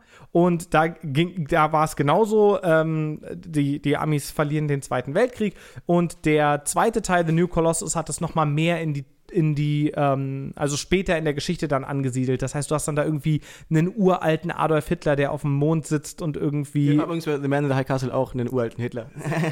Ja, aber äh, das finde ich total ähm, spannend, dass das so ein immer wiederkehrendes Motiv ist. Warum glaubt ihr, ist es so spannend? Was, was fasziniert Leute so sehr an dieser Fragestellung, was wäre, wenn die Deutschen gewonnen hätten? Ich glaube auch einfach, dass irgendwie so Dystopien äh, einfach irgendwie auch eine ganz spannende Geschichte sind, dass irgendwie Leute halt auch in diesen Was wäre wenn Szenarien so ein bisschen auch darüber nachdenken können, so, ah ja, so wie vielleicht auch so die eigene Realität damit ein bisschen besser zu machen, weil so, oh, das wäre ja jetzt viel schlimmer, wenn das so und so gekommen wäre und dass man vielleicht auch in einer, wo man sagt, so, okay, man hat so voll viele Sachen, die auch in der eigenen Realität, in der eigenen Welt halt absolut nicht, nicht super laufen, hat man dann, aber kann man sagen, aber das, Leute, das wäre noch schlimmer. Schlimm, schlimm. Aber, aber- ich, ich glaube auch, dass, dass Menschen einfach eine Faszination für dieses antifaktische, diese antifaktische Geschichtsschreibung haben, im Großen wie im Kleinen. Also, ähm, genau, also entweder natürlich die Frage, was, was wäre gewesen, hätten die Nazis die Atombombe früher gehabt, das ist die, die große Nummer, aber vielleicht auch die Frage, ähm, weiß nicht, wäre mir das Bier im Laden runtergefallen, wäre ich eine Minute später in den Laden gegangen. So, wahrscheinlich nicht. Vielleicht auch schon, aber es ist, es hat dieses Fas die Faszination von, ich werde es nie rausfinden, aber darüber nachzudenken macht, ist schon spannend. Aber ich sag mal so, mir fallen jetzt auf Anhieb nicht äh, fünf verschiedene Serien ein, die sich die Frage stellen, was wäre passiert, wenn die französische Revolution anders gelaufen wäre. Aber das könnte natürlich auch einfach die größere Nähe und, und den Ja. größeren Impact na, obwohl größerer Impact ist natürlich bei sowas wie französische Revolution Ja, auch ich, ich wieder glaube auch, strittig. allein ne? schon, wenn ich, wenn ich, also ich, also ich glaube auch in unserem kulturellen Gedächtnis ist die Nazizeit noch wesentlich präsenter als die französische Revolution und auch wahrscheinlich der, The Man in the High Castle wurde wahrscheinlich auch für den amerikanischen Markt hauptsächlich gemacht. Die haben mit der französischen Revolution wahrscheinlich noch weniger in ihrem kulturellen Gedächtnis zu tun als, äh, als wir. Und wir haben auch nicht so viel damit am Hut. Am Hut. Ähm, das deshalb. Und auch der, Impact einfach auf die ganze Welt. Ne? Der Zweite Weltkrieg war ja wirklich ähm, Ja. grau grauenhafterweise ein Riesending. Genau, was also, äh, da gebe ich dir vielleicht recht, dass es einfach ein zeitliches Ding definitiv ist, dass äh, äh, das deutlich greifbarer ist, dass die Nazis so, voll viele Leute haben halt irgendwie Fam Familienmitglieder, die da irgendwie auf eine Weise mit zu tun hatten, natürlich nicht überall auf der Welt, aber dadurch einfach deutlich präsenter ist und so die, die Nazis an sich, äh, also man hat da irgendwie so viel eher das im Kopf so, äh, ich meine, wenn ihr euch vorstellt, wenn die, die Amis da mal irgendwelche, diese Serien produzieren, da gibt's halt auch ein gewisses Bild, was da auch immer von so Nazis gezeigt wird. Da kommen immer wieder diese Uniform, die, die halt die SS getragen hat, äh, was man jetzt halt nicht so im Kopf hat, wenn man an die französische Revolution denkt. So, ne? Yes. Da hat man natürlich. This is my friend Sebastian Sauerbraten. He's the first officer from the Hitlerjugend. Wo war Wirklich? das? Ich habe wo, mir da eine größere Reaktion wo, erwünscht, ganz Woher war das denn jetzt? Das war aus gar nichts. Das ist Das war einfach nur ein Beispiel. Ah ja, ich dachte, du hast wenigstens, weiß ich nicht, einen Inglourious Bastards äh, Zitat oder irgendwas. Wenn so. du möchtest, dann sage ich jetzt, es ist aus Inglourious Bastards. Ich liebte dieses Zitat. Ah, los. Es ist aus Inglourious Bastards. Also. ich dachte, du gibst mir jetzt ein Zitat. Können wir jetzt bitte einfach weitermachen? ja, bitte. Wie gesagt, mir, fand, äh, mir hat die Serie äh, großartig gefallen bis jetzt. Ähm, mal gucken, wie es noch weitergeht. Mit Sicherheit gibt es auch Kritikpunkte. Wie viele Staffeln gibt? Oh, ich wollte gerade exakt das gleiche fragen. Ich glaube, es gibt fünf, aber nagelt mich nicht darauf fest. Wie viele hast du jetzt gesehen? Ich Du, bin wenn jetzt es der, Sex gibt, oder dann gibt's vor der richtig letzten Ärger. Folge der zweiten Staffel. Ah ja. Hast du noch ein bisschen. Ja, ist noch ein bisschen das vor uns. Wanda, aber du hast uns auch noch eine zweite Sache mitgebracht, stimmt? Uh, Blitzrunde! Uh, äh, ja, das wird ein bisschen kleiner, nicht ganz so ausführlich wie der erste Part. Und äh, da kommt jetzt ein Spiel von meiner geliebten Switchy. Äh, uh, ähm, was äh, es in verschiedenen Ausgaben gibt, auch schon für die Switch, aber auch schon für viele andere Konsolen von Nintendo. Äh, nee, nicht so viele. Ich glaube, es kam erst mit der Wii das erste raus. Ich weiß jetzt Ähm. gerade, ich weiß gerade gar nicht, was kommt. Also. Ah, ich mach's spannend. Oh. Ähm, auf jeden Fall hat es mit Bewegung zu tun. Okay. Ja. Mhm. Ähm, und man braucht nicht äh, das, das Board dazu. Also nein, man kann das äh, einfach nur mit einem Controller, Joy-Con. was Sag jetzt den Titel. Es ist Just Dance. Äh, Yes. ich habe Just Dance mitgebracht, weil einfach, das hat ja jetzt auch noch einen, ja, gerade aktuellen Hintergrund nochmal für mich. Ich meine, Just Dance 2020, was jetzt das letzte ist, was rausgekommen ist, ist jetzt auch schon wieder ein halbes Jahr oder noch älter. Ähm, Mhm, sowas um den Dreh, ja. und äh, das habe ich mir vor nicht allzu langer Zeit gekauft, aber ähm, habe es dann so ein bisschen gespielt, hatte davor schon Just Dance 2019 auf meiner Switch. Ähm, und jetzt waren wir aber letzte Woche mit unseren mit unserem neuen Bundesfreiwilligen äh, Jahrgang waren Niklas und ich, wir arbeiten ja gemeinsam. Ähm, und mit denen haben wir so ein bisschen Freizeitprogramm abends gemacht und ich hatte unter anderem auch meine Switch dabei, so falls man mal was, was spielen möchte. Als ich dann gesagt habe, dass ich Just Dance dabei habe, äh, wurde das mit großer Begeisterung aufgenommen. Und ähm, ja, und dann haben wir das so wirklich, ich hatte auch schön noch extra einen Joy-Con-Paar äh, eingepackt und es gab genügend Platz. Das finde ich ist immer eine super Geschichte, wenn man das Dance macht. Und Oh dann ja, haben das wir stimmt. wirklich Das ist echt wichtig. zu immer vier Leute gleichzeitig zu äh, verschiedenen Just Dance Songs getanzt, danach immer schön beim Controller wechseln, einmal schön den Joy-Con desinfiziert, Hände desinfizieren, na, jetzt in Zeiten von Corona, aber irgendwie wollen wir ja trotzdem irgendwie alles so gestalten, dass man jetzt nicht zu viele Abstriche machen muss. Bestmöglich. Und äh, genau, und äh, das hat super viel Spaß gemacht. Es Ähm, war unfassbar lustig, wirklich. und es war einfach auch so toll, wie einfach auch super viele Leute mitgemacht haben. Und man hat halt viel mehr Spaß nochmal, wenn man es wirklich gemeinsam in einer Gruppe macht. Ich habe es davor vor einem Monat oder so mit meinem Bruder ähm, bei uns in der Wohnung gespielt. Und das ist echt, wenn man den Platz nicht hat, macht es auch einfach nicht ganz so viel Spaß. Und ich meine, wenn man vier Leute hat, ist es auch nochmal einfach witziger. Ja, ähm, und das war einfach richtig, richtig cool. Und das Einzige, was jetzt nicht so toll war, dass da, wo wir waren, gab es jetzt kein super Internet und äh, was das angeht, ist nicht Ubisoft, die sind da so kleine, kleine Schweinchen. Äh, nämlich ziehen sie dir nämlich ganz schön Geld aus, aus der Tasche für die einzelnen Spiele. Ich habe Just Dance 2020 dann schon irgendwie äh, deutlich runtergesetzt gekauft, aber ich glaube, das kostet im Original 50, 40 oder 50 Euro. Nee, Ich glaube 60. Ja, Es kostet äh. 59,99. Full Price Game. Und ähm, dafür sind, da sind dann irgendwie so 20 Songs drauf. Dann darf man mit äh, Mamas Kreditkarte noch weitere kaufen. Oder? Ja, genau. Und dann kannst Cool. du nämlich Moritz Augenbrauen haben sich gerade in, in seinem Haaransatz versteckt. So schockiert war er über die wenigen Songs. Ähm, und dann kannst du aber Just Dance Unlimited freischalten. So für einen Monat ziehen die dir nochmal 4 Euro aus der Tasche. Äh, damit du dann auch, ja, alle Spiele spielen kannst. Dafür hast, äh, alle Songs, nicht Spiele. Ähm, dafür hast du dann halt auch irgendwie ab Just Dance 1 bis äh, zum neuesten halt da echt einige Songs. Also du hast dann schon eine große Bibliothek, aber das ist schon ein bisschen fies und vor allem dann auch, dann machst du es über Internet und der braucht dann immer Ewigkeiten, um das zu laden. So die erste Frequenz, die dann immer kommt, die ist immer unscharf. Und jetzt Party. Aber ka- kann man die nicht runterladen? Man kann die nicht runterladen. Das ist genau das- Also nicht mal die Option, ja? Nee, du kannst dann nur deine eigenen Spiele, die da auf dem Spiel drauf sind, die hast du dann. Das ist natürlich ein Schlowwer nicht, Aber- nicht so ein großer Brenner. Genau, und da, wo wir waren, das war echt, äh, ja, mit nicht der guten WLAN-Verbindung. Das heißt, Hab wir haben das mit Hotspot gemacht von dem Handy? Weil ich stelle mir das gerade vor, wie, wie früher ähm, der, der, der Vater mit dem Ochsenkopf oben äh, auf, auf, auf, auf dem Dach gedreht hat und unten sagt man dann Schnee, Schnee, Schnee und dann das Bild. So. Äh, das Ähm, war der Versuch, ja. Aber es war Ähm, mehr wir Schnee. Wir haben es tatsächlich, äh, wurde das WLAN ein bisschen verbessert. Wir haben es tatsächlich mit WLAN geschafft, aber häufig mit so ein bisschen Buffering während des Songs. Also das Was ja dann beim so Tanzen auch immer super ist, ne? Das heißt, wir haben dann so ein bisschen so Stopptanz gemacht. Ja, genau. äh, das war dann auch ganz lustig, aber es ähm, ja, war dann natürlich nicht super toll und war echt ärgerlich, weil wenn du dann irgendwie in einer großen Gruppe bist, dann willst du natürlich auch nicht die gleichen Lieder die ganze Zeit tanzen. So, ne? Dann hast du irgendwie so ein- von diesen 20 Songs, findest du dann vielleicht auch so 10, die feierst du und beim Rest sagst du, okay, ich mach mal eins noch davon und den Rest findest du halt irgendwie eigentlich scheiße, magst jetzt auch nicht unbedingt tanzen. Und was du auch noch machen musst, ist, du musst noch irgendwie Lieder freischalten. Ich bin mir nicht mal, ich, manchmal musst du dafür tanzen oder keine Ahnung. Da gibt's dann von einzelnen Songs extra Versionen. Und ähm, ja, und ich weiß, ich weiß bis heute nicht, ich habe manche Sachen immer noch nicht freigeschaltet auf verschiedenen, von meinen verschiedenen Just Dances. Und ich bin so, keine Ahnung, was sind das hier für Schweine? Wenn, dann will ich auch alle Songs ja jetzt haben. Ja, kann ich voll verstehen. Ich muss sagen, ich äh, mag Just Dance an sich ganz gerne, weil ich einfach Tanzen ganz cool finde und dann lernt man so ein bisschen Choreografien. Ich beschwere mich immer darüber, dass ich gerne einen Trainingsmodus hätte, weil ich finde es total doof.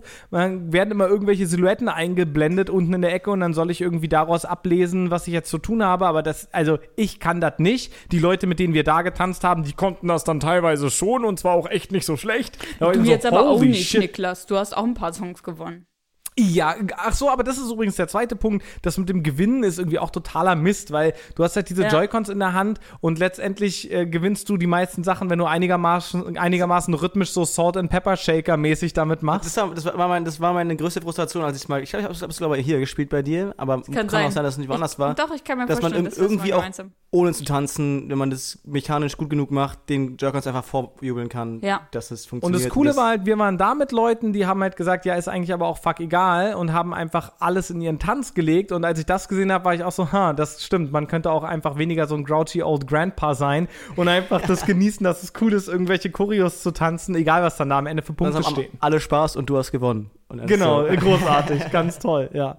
Nee, und übrigens einen kleinen Fun-Fact wollte ich zu Just Dance noch kurz erzählen. Und zwar ist äh, Just Dance 2020 tatsächlich auf der Nintendo Wii noch erschienen. Nicht auf der Wii U, auf der Wii.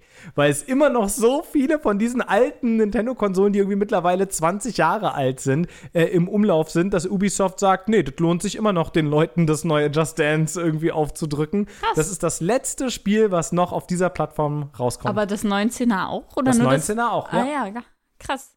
Ist ja nicht, nicht schlecht. Äh, Finde ich auf jeden Fall sehr lustig. Wir hatten auf jeden Fall viel, viel Spaß. Und äh, um, um die Verknüpfung zu bauen, weil Wanda hat ja zwei Themen mitgebracht, die quasi was miteinander zu tun hatten. Magst du das noch kurz was davon erzählen? Ja, ja, äh, um da wieder ein bisschen zu Frozen zu kommen, ähm, hatten wir am, am letzten Abend so eine kleine Boygroup, die äh, unbedingt Let It Go tanzen wollen. Es gibt nämlich sowohl Let It Go, ich glaube, und mittlerweile auch Into the Unknown haben sie auch gemacht. Ähm, genau, die gucken natürlich auch, dass sie da diverse Disney-Songs auch drin haben. Und das war einfach super toll mit was für einem Also, die Leute waren mit richtiger Passion dabei Ja. und ah, dann haben alle bei Let It Go dann mitgesungen, die Leute, die zugeguckt haben. Ich habe das, ich habe das noch gefilmt und ähm, ja, es war, war super lustig und ähm, einfach auch sehr schön anzugucken und schön mitzuerleben. Voll.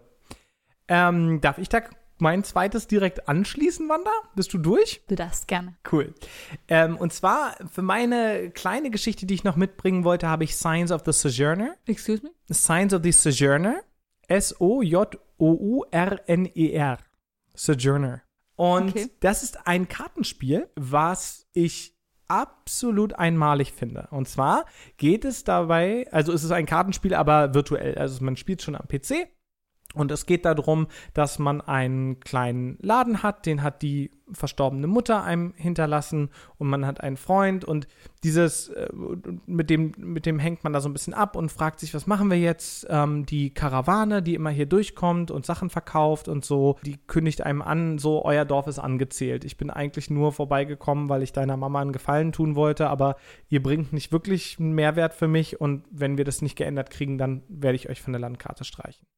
Und so beginnt ein Abenteuer, in dem man mit dieser Karawane durch das umliegende Land fährt und versucht, Dinge zu erhandeln, Dinge zu kaufen, die man dann wiederum in diesem Laden weiterverkaufen kann, um ihn ja so zu einem großen äh, Ding in der Region zu machen, in der Hoffnung, dass er dann eben wichtig genug für die Karawane bleibt. Und das tut man, indem man sich mit Leuten unterhält. Und ich habe noch nie ein Videospiel gesehen, was so interessant Sprache und Kommunikation verarbeitet hat wie dieses Kartenspiel. Du hast mir mal gezeigt, ne, dass du so verschiedene. Ja. Erzähl mal. Nee, erz äh, erzähl ruhig. Ich wollte nur sagen, dass, dass ich mich gerade erinnert habe, dass du mir das mal gezeigt hast, glaube ich. Ich glaube nicht. Nee? Oder hast du vielleicht nur den Trailer gezeigt? Oh, nein, nein, nein, nein. Du denkst gerade an was anderes. Äh, du denkst nämlich gerade an das neue Spiel von Clay Entertainment, das heißt Griftlands. Ja, okay, Und da stimmt. gibt es nämlich einen Kampf und ein Diskussionsdeck. Äh, genau, deshalb kam ich da drauf. Stimmt, es ist gar nicht, es ist relativ nah dran, du hast völlig recht. Aber bei, bei Science of the Sojourner geht es tatsächlich einfach nur um Kommunikation. Und wie wir uns, wenn wir woanders sind und anders sprechen, auch irgendwo verändern. Und was bestimmtes Code-Switching und die Möglichkeit, mich auf eine bestimmte Art und Weise mit Leuten zu unterhalten und zu kommunizieren, mir an bestimmten Regionen Vorteile bringen, in anderen Nachteile. Es ist wirklich sehr, sehr faszinierend. Es gibt vier Symbole für vier verschiedene Arten und Weisen des Sprechens sozusagen. Es gibt so hart und direkt und es gibt irgendwie ähm, äh, zurückhaltend, es gibt kalkulierend und so weiter und so fort. Und du baust dir also ein Deck zusammen und am Anfang kannst du dich wirklich eigentlich nur in deiner Region äh, mit Leuten verständigen. Aber jede Person, mit der du sprichst, gibt dir zwangsläufig eine neue Karte und du gibst eine Karte ab. Das heißt, die Erfahrung mit anderen Leuten zu reden verändert dich und verändert die also verändert dadurch auch die Möglichkeiten, mit wem du Anschluss suchen und finden kannst. Möchtest du vielleicht in einer bestimmten Region der Karte den Geheimnissen auf den Weg gehen in, in Signs of the Sojourner? Dann musst du bestimmte Arten und Weisen des Sprechens ablegen, die dich vorher auch charakterlich ausgemacht haben und musst anfangen, ähm, die- diese Art des Sprechens und Kommunizierens zu erlernen. Was dann aber dazu führt, und das ist echt immer so ein Moment, der dann auch echt so ein bisschen herzbrechend sein kann, dass du so irgendwann zurückkommst in dein Dorf und niemand mehr mit dir so richtig was anfangen kann. Und das fand ich total spannend, weil ich glaube, das passiert auch. Ich habe so ein Beispiel vor Augen gehabt. Weißt du noch, eine, eine Freundin von dir war mal bei einem Geburtstag in Berlin und ihr, ihr kennt euch alle aus Sachsen und die, da meinte dann irgendjemand, äh, die hatte offensichtlich den ganzen Abend damit schon zu kämpfen, da meinte dann gerade mal wieder irgendjemand, dass irgendwas nice sei. Und da ist sie richtig ausgeflippt und meinte, ja, in Berlin ist immer alles nice. Äh, was soll denn dieses nice? Und du hast gemerkt, das war die Leute, die sie auch kannte, aus ihrer Kindheit kannte, haben auf einmal anders gesprochen und haben sich andere Mannerisms angewöhnt. Und sie hat diesen Anschluss in der Sekunde nicht hingekriegt. Und genau um dieses Phänomen geht es in Science of the Sojourner. Und das Spannende ist, das Spiel ähm, hat keine Gewinn- oder Verluststatus. Sorry, Status.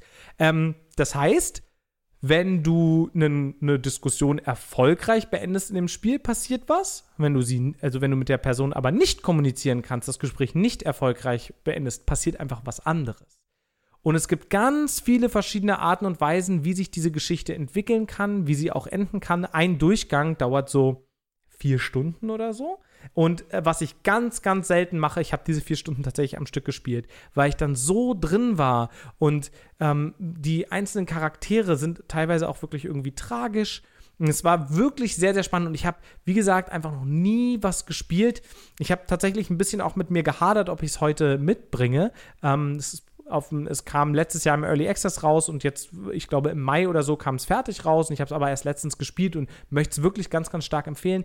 Aber ich dachte dann so, nicht, dass wir irgendwann noch mal eine Folge zum Thema Sprechen und Kommunikation machen, weil dann möchte ich eigentlich, und vielleicht mache ich es dann einfach trotzdem, Signs of the Sojourner mitbringen. Cool. Mich erinnert es ein bisschen, ähm, also ganz, ganz bisschen an äh, mein äh, Spiel, das äh, Whispers of a Machine, ähm, der Nachfolger von Cathy Rain oder von dem gleichen Studio. Da hattest du die Möglichkeit, immer in drei verschiedenen Varianten zu antworten. Ähm, ich glaube, irgendwie mutig, ähm, zurückhaltend, auch was anderes. Und da habe ich immer ein bisschen geärgert, dass ich nicht das Gefühl hatte, dass das tatsächlich einen Impact auf die Geschichte hat. Also bestimmt auf die Dialoge, aber nicht wirklich auf die Art der Geschichte. Ähm, und da habe ich mir immer vorgestellt, es wäre doch voll cool, wenn es im Spiel tatsächlich, also wirklich mal der Fall ist, dass ich, ich mir wirklich genau überlege, was sage ich jetzt, was erreiche ich damit. Ähm, und eben nicht irgendwann dazu neige, ja, okay, dies, das ist einfach der coolste Satz, drücke ich einfach auf den. Ja, ja. Das ist auf jeden Fall ähm, genau der Inhalt von diesem Spiel, wie wir Sprache verändern und wie Sprache uns verändert. Ja. Mega. Super. Riesenempfehlung auf jeden Ja. Fall. Und Also äh, würdest du sagen, es ist nice? es ist ultra nice. Wirklich. Weil in Berlin ist nämlich immer alles Sa nice. sag Richtig miese Brise. So. Sag doch einfach mal, das ist nett. Ich find's ganz, ich fand's ganz nett. Ganz nett. Moritz, was fandst du noch so ganz nett? Ähm, ich habe äh, letzte Woche ähm, ein Spiel mir geholt, weil es auch im, im, Sale war. Und das heißt SteamWorld Heist. Uh. Ähm, ich glaube, es kam ursprünglich auf den 3DS raus, 2015, wenn mich nicht alles täuscht. ja.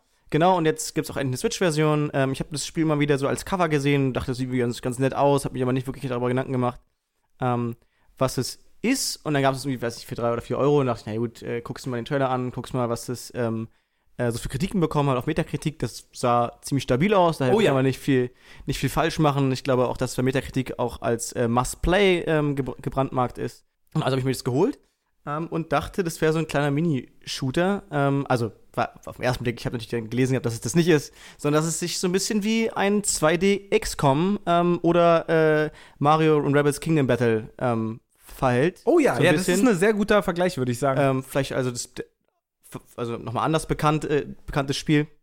Da muss man einfach mit äh, so Blech, äh, Blechpiraten Entschuldigung, Steambots. Steambots, genau. Für mich sind das diese Blechpiraten.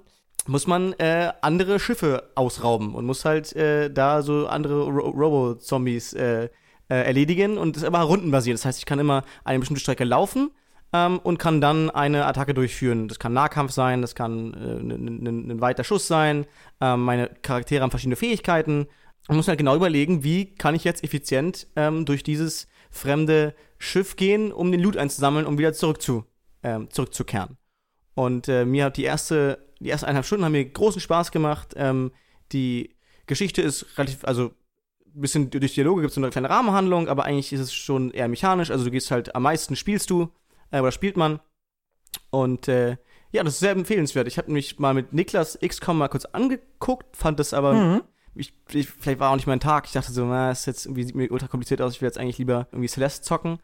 Ähm, und habe dann irgendwann mal Mario und Rabbits Kingdom Battle gespielt und fand das sehr, sehr cool. Hat mir großen Spaß gemacht. Und dann dachte ich, okay, dann ist bestimmt auch SteamWorld heißt was für mich. Und ich habe mich nicht getäuscht. Und Ja. Niklas sah so aus, als hätte er dieses Spiel auch schon mal gespielt. Ja, ich habe äh, SteamWorld heißt auch gespielt. Ich habe es auch durchgespielt.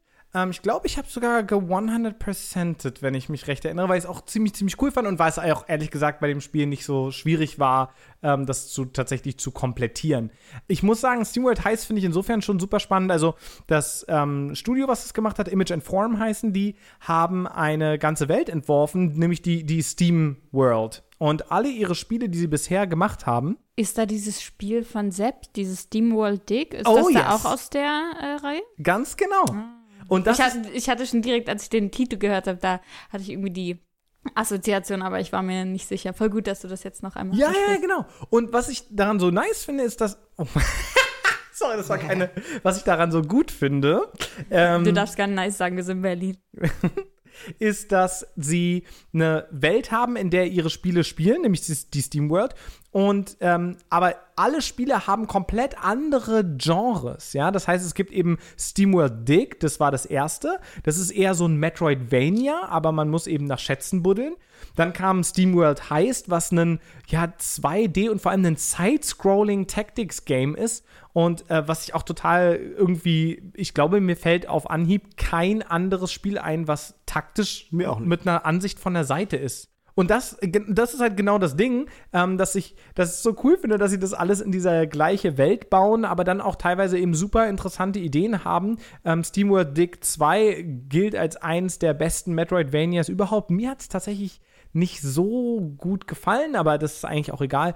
Und dann kam sogar noch ein Kartenspiel raus, ähm, auch im SteamWorld-Universum und jetzt übrigens gerade frisch angekündigt, ich glaube in der Microsoft Press Conference für die neue Microsoft Series X. Ähm, Image Inform wird jetzt zum ersten Mal A ein 3D-Spiel machen und B ein Spiel, was nicht im SteamWorld-Universum äh, spielt, und zwar The Gunk. Haben wir da nicht letztens sogar drüber gesprochen? Ja, stimmt. Wir haben ja einen Trailer auch zusammen gesehen. Ne? ja, ja. Genau. Nachher mal zeigen. Aber ich muss Ja. sagen, äh, für mich ist SteamWorld heißt wahrscheinlich bisher das Beste aus der Reihe, was die gemacht haben. Und ich mochte total, da würde mich deine Meinung auch nochmal zu interessieren. Es gibt nämlich eine coole, ähm, coole Finesse an dem Spiel. Es ist zwar rundenbasiert, also man wählt aus und dann macht das der Charakter einfach, aber ähm, man muss trotzdem selber zielen. Also man positioniert den Charakter und danach sieht man so, er bewegt so ein bisschen den Arm und man muss dann halt im richtigen Moment äh, den, den Auslöser, den Trigger drücken und kann dann teilweise auch krasse Trickshots mit, der kommt von der Wand zurückgeschossen und so, ein- so ein Shit machen. Und das fand ich irgendwie super cool und was, was in vielen Taktikspielen irgendwie fehlt. Dieser Moment von dem, okay, ich muss jetzt trotzdem gerade noch was getimed gut hinkriegen. Ja, vor allem kann ich ja meinen, meinen Zug auch nicht mehr rückgängig machen. Also manchmal habe ich dann das Gefühl, okay, ich könnte jetzt theoretisch, wenn ich jetzt da hinlaufe, kann ich über vier Ecken, kann ich den Typen irgendwie äh, an seinen Helm treffen. Kann auch mal richtig schief gehen, dann ist es einfach voll kacke. Ähm, aber, aber ja, für mich hat es mir jetzt auch äh, großen Spaß gemacht. Und jetzt, wo du es sagst, hätte, also gut, wahrscheinlich wäre es auch schwierig gewesen, das in, in Kingdom Battle reinzukriegen, aber ähm, da war das so ein bisschen, man drückt halt auf, auf Start und dann guckt man zu, was er jetzt demnächst zu tun gedenkt und hat halt auch ähm, dann durch so Zufallsraten ähm, die, also die Wahrscheinlichkeit kann man sehen, ob, ob, ob er trifft oder nicht. Und ja, stimmt, das ist eigentlich ein voll cooles Feature. Hab ich noch immer noch gar nicht drüber nachgedacht. Äh, ich meine, äh, Kingdom Battle, äh, um, um das jetzt nicht zu sehr, das hat mir übrigens auch sehr, sehr gut gefallen. Ich wollte es jetzt nicht zu sehr vor die Hunde kommen lassen. Außer SteamWorld heißt, fällt mir kein Taktik-Game ein, bei dem man tatsächlich dieses äh, Real-Time-Element noch mit drin hat. Also, ähm, ja, es ist einfach cool, was die auch aus einem kleinen Spiel so rausholen, die, die Jungs und Mädels von Image and Form, muss Und ich, ich finde sagen. auch übrigens das Sound Engineering ganz cool. Ich finde es übertrieben cool, wie es klonkt einfach. Ja, und auch, auch diese, in der SteamWorld, diese ganzen, wenn dann so Düsen so psch machen, also das ist mega gut, ja. Nice. Wann hast du mal irgendeins von den äh, Image- und Form-Spielen gespielt von der, von der SteamWorld-Reihe? Nee, überhaupt nicht. Also ich habe Auch auch, äh, auch bei den Tactic Games habe ich bisher, also habe ich auch kaum welche gespielt. Da fällt mir nur irgendwie unsere, unser Liebesspiel Banner Saga ein. Oh, ja. Das habe ich ja richtig gefeiert, aber das war auch hauptsächlich, also das habe ich hauptsächlich gefeiert, weil dazu gab es halt auch immer viel Story und Niklas und ich haben die Story so richtig süß in so verteilten Rollen so vorgelesen und dann hat auch irgendwie mit verschiedenen Dialekten und Soziolekten und ja, das war ganz, äh, ganz witzig, aber Und Stimmlagen muss ich kurz noch hinzufügen, weil es dann immer ultra witzig war, wenn Wanda dann, also wir haben die immer die Charaktere, wenn sie kamen, haben wir sie mehr oder weniger einfach abwechselnd auf uns verteilt. Und dann immer, wenn dann irgendwie Wanda hat irgendwelche krassen, so alten Riesen gespielt, ne, da geht es nämlich um the, unter anderem um Wals, was eben so eine ähm, so krasse Riesen einfach sind. Ähm, und dann Wanda immer so. And now I must show you. Und das fand ich einfach immer extrem cool. sehr gut war es dann, wenn dann irgendjemand zwischendurch kam, wo ich dann auf einmal aber, äh, weil mir sind dann die Stimmen ausgegangen. Ich musste ja, ich muss, wollte ja versuchen, dass die irgendwie ein bisschen unterschiedlich klingen. Dann habe ich halt einfach mal so einen, so einen ganz kräftigen Typen mit so einer ganz hohen Stimme sprechen lassen. ja. Ähm, genau, aber ich, so Tactic Games wäre vielleicht mal noch eine Sache, dass ich mir die mal so angucke, aber zum Beispiel auch als du XCOM 2 hast du gespielt. Ne? XCOM 2 War of the Chosen, ja. Ähm, das, was du in Tempelhof gespielt hast. Ja, ähm, genau. ähm, da, das war mir irgendwie, weiß ich nicht, wenn ich das immer so gesehen habe, war das für mich nicht so doller ansprechen. Deswegen, äh, ich weiß nicht, so Tactic-Games sind vielleicht nicht so ganz mein Ding einfach. Ich glaube aber auch, und das hatte Moritz eben auch schon mal angesprochen, äh, gerade XCOM ist so ein Spiel, bei dem man sich einfach so total reinfriemeln muss. Ne? Mhm. Also da braucht man echt super lange, bis man die ganzen Systeme verstanden hat und was hat das jetzt mit dem zu tun und so und bababa. Das heißt, es ist schon auch ein Investment, was man bereit sein muss zu tun. Und ich glaube, das ist wirklich auch so eine richtige Stärke nochmal von SteamWorld heißt. Das ist halt irgendwie so, du hast halt irgendwie zwei Tutorial-Level und dann bist du eigentlich ready to go. Ne? Es ist halt wirklich auf so Grund- und Kernelemente runtergebrochen, würde ich sagen. Total, genau. Ja. Also auch das Zusammenstellen eines Teams ist zwar ganz witzig und so, aber man muss jetzt nicht super krass sich Gedanken machen, welche Fähigkeiten gebe ich jetzt wann wem. Eigentlich ist es relativ linear. Ähm, man kann zwar auch so Upgrades kaufen und so, aber eigentlich ist es, bis jetzt wirkt es auf mich zumindest recht linear ähm, und nicht so krass verkopft und, Und dann vor auch allem nicht nicht so erschlagen. super- Also XCOM hat mich einfach erschlagen. Ähm, und SteamWorld Heist habe ich auch, auch nach einem anstrengenden Tag angespielt und es war halt so, okay, so ich weiß, was ihr von mir wollt. Ähm, let's go. Lass uns ein paar äh, Blech, Blechköpfe wegscheppern. Also jetzt nicht super anspruchsvoll wie jetzt irgendwie XCOM dann. Also war das so für mich auch immer so ein Ding. Ich, und auch nicht so krass elaboriert. So. ich, ich bin halt relativ ungeduldig, was Spiele angeht. Also was total witzig ist, weil ähm, so, wenn ich irgendwie mit Kindern arbeite oder so, bin ich irgendwie der geduldigste Mensch, äh, wo gibt, ja. Äh, aber so bei Spielen bin ich immer sehr ungeduldig und wenn es mir dann irgendwie, wenn ich dann eine Weile brauche, um mich da so reinzufuchsen und so, ist es mir dann manchmal das Commitment manchmal nicht wert. Aber Man das kennt klingt sie auch dann, unter ihrem Namen Gamer Rage. Okay, so schlimm jetzt auch nicht. Nur wenn ich Zelda spiele und irgendwas nicht klappt, wie ich es mir vorstelle. Apropos, Zelda. Äh, ja, wie jetzt äh, habt ihr schon mal ein bisschen an meine Stimme gewöhnt. Ähm, die findet ihr in der nächsten Folge, komme ich noch mal wieder. Und zwar wurde es äh, in der letzten Folge in Thema Grenzen schon angekündigt. Wir machen das nicht ganz typisch wie jetzt bei den letzten Folge, dass es irgendwie ein großes Thema zu einem Begriff gibt, sondern ähm, das Thema ist in dem Fall einfach Zelda, also schon sehr spezifisch. Und äh, wir bringen alle ein unterschiedliches äh, Zelda-Spiel mit. Äh, ich freue mich schon super darauf. Äh, ich habe so ein bisschen überlegt, so als jetzt gefragt wurde, so, okay, Wanda, kommst du nicht auch mal in einen Podcast? Dann habe ich überlegt, okay, ähm, was nehme ich denn für Spiele? Und ähm, und dann waren Moritz und Niklas auch so, ah, Wanda, immer, wenn, wenn auch im Podcast irgendwie von mir geredet wird, kommt häufig dann halt Zelda Breath of the Wild, so Wanda kocht wieder. Und ich dachte so, gut, ich muss da vielleicht so ein bisschen mein, mein Image hier, ähm, will ich ein bisschen bewahren und denk, dachte, okay, wie kann ich denn das sinnvoll mitbringen, das Spiel? Und dann haben wir gedacht, okay, dann machen wir einfach eine Zelda-Edition. Und ähm, ja, und ich bringe dann natürlich mein heißgeliebtes Zelda Breath of the Wild mit. Äh, das bisher auch mein einziges Zelda, was ich gespielt habe, aber es hat mich super ähm, überzeugt und ich war super glücklich mit dem Spiel oder bin es immer noch. Äh, ich habe schon irgendwie 500 Stunden und äh, werde da Das sicherlich ist keine Übertreibung, sie meint das ernst. ähm, und ja, da habe ich, glaube ich, auch tatsächlich noch mehr Stunden als in Animal Crossing, auch wenn das äh, kaum vorstellbar ist, aber ein bisschen über einen längeren Zeitraum. Ähm, genau, und ich freue mich total äh, auf die nächste Folge. Aber was habt ihr denn als Spiel mitgebracht? Niklas, erzähl uns mal, was du in der nächsten thematischen Folge mitbringst. Yo, also ähm, The Legend of Zelda ist, glaube ich, deswegen auch erlaubt als Thema sozusagen, weil es so breit ist und weil es so viele verschiedene Sachen gibt und darum geht es ja bei Handiatris irgendwie, dass wir verschiedene Sachen für, eine, für ein großes Thema mitbringen und The Legend of Zelda ist so eine legendäre und große Videospielreihe, dass sie das rechtfertigt, dass wir äh, ganz unterschiedliche Sachen für sie mitbringen. Und Niklas bringt Smash mit. Stimmt, das hätte Da gibt's auch Zelda-Charaktere. Ja, also man könnte selbst da irgendwie das relativ breit äh, Nehme schlagen. ich Mario aber, Kart mit. Ja, genau. Richtig. Da haben wir, haben wir auch irgendwie einen, äh, einen ähm, wie heißt der, Link-Charakter. Wow. Zwei Links sogar. Und ich glaube, hat man jetzt sogar irgendwann auch Zelda in Ja. Mario Kart? Ja, auf jeden Fall, klar. Ja, ja. Ähm, Okay, sorry. Jetzt, nee, jetzt, jetzt äh, stell uns doch gerne Du, dein, dein. Zelda vor, was du uns mitbringst. Also ich werde The Legend of Zelda Majora's Mask mitbringen. Ähm, und ich erzähle jetzt noch nicht warum, weil das ist dann für nächste Folge. Moritz, was hast du am Start? Ähm, ich glaube, ich bringe, ich habe darüber nachgedacht, wahrscheinlich auch mein Lieblings-Zelda mit. Ähm, ich habe vor einem Jahr ähm, Link Between Worlds ähm, auf meinem DS gespielt und es hat mich einfach nur weggeblowt. Richtig krass. Ähm, und warum ich das mitbringe, außer dass ich es äh, richtig cool fand, äh, beim nächsten Mal. Aber kurze Frage, hast du Breath of the Wild schon mal gespielt eigentlich? Darüber reden wir nächstes Mal. Da grätsche ich jetzt einfach mal fies rein, äh, denn das ist alles das Material für die nächste Folge. Ähm, ja, Ich wollte schon mal hier einen kleinen so Anbeißer äh, ein bisschen. Gut, dann ähm, bedanke ich mich jetzt erstmal nochmal ganz herzlich bei unserer fantastischen Gästin. Schön, dass du da warst. Wer war das nochmal? ihr hört mich, ihr hört mich wieder äh, im nächsten Intro vielleicht. Also im nächsten kommenden Podcast. hoffentlich nicht. Im, Im nächsten Podcast sogar. Ja, aber ich äh, dann trotzdem in den weiteren Intros. Auf Werde ich bestimmt Fall. noch wieder zu finden sein, wenn der liebe Sepp wieder am Start ist. Ja, du bleibst uns erhalten und äh, darüber freue ich mich persönlich natürlich ganz besonders. Aber äh, die Hörerinnen und Hörer freuen sich darüber sicherlich auch.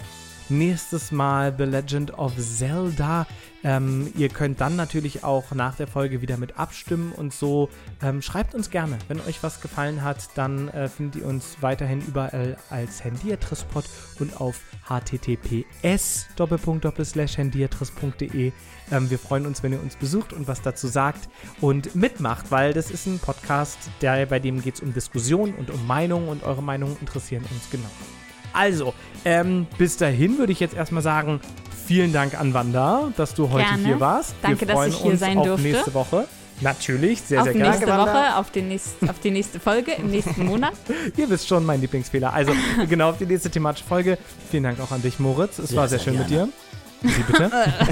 Moritz testet jetzt auch die anderen Stimmen schon mal Ja, aus. und schön, dass das du so- ähm, auch da bist, wie immer. Ja, herzlichen Glückwunsch, ne? Und so. Gut, dann ähm, habt eine schöne Woche oder ein schönes Wochenende jetzt erstmal. Und ähm, wenn ihr schöne Games spielt, dann erzählt davon. Drückt einfach mal auf Pause. Einfach mal Pause. Bis dann, bis zur nächsten Folge. Tschüss. Morgens halb Knoppers um 10. Ciao, ciao. Ich habe heute gelernt. Wirklich? Wirklich? Hä, hast, ich hatte das Gefühl, du hast davon schon mal vor drei Monaten erzählt.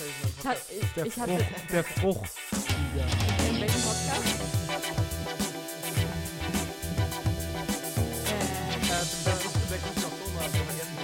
Äh, also ich hab, ähm, wie meinst du das?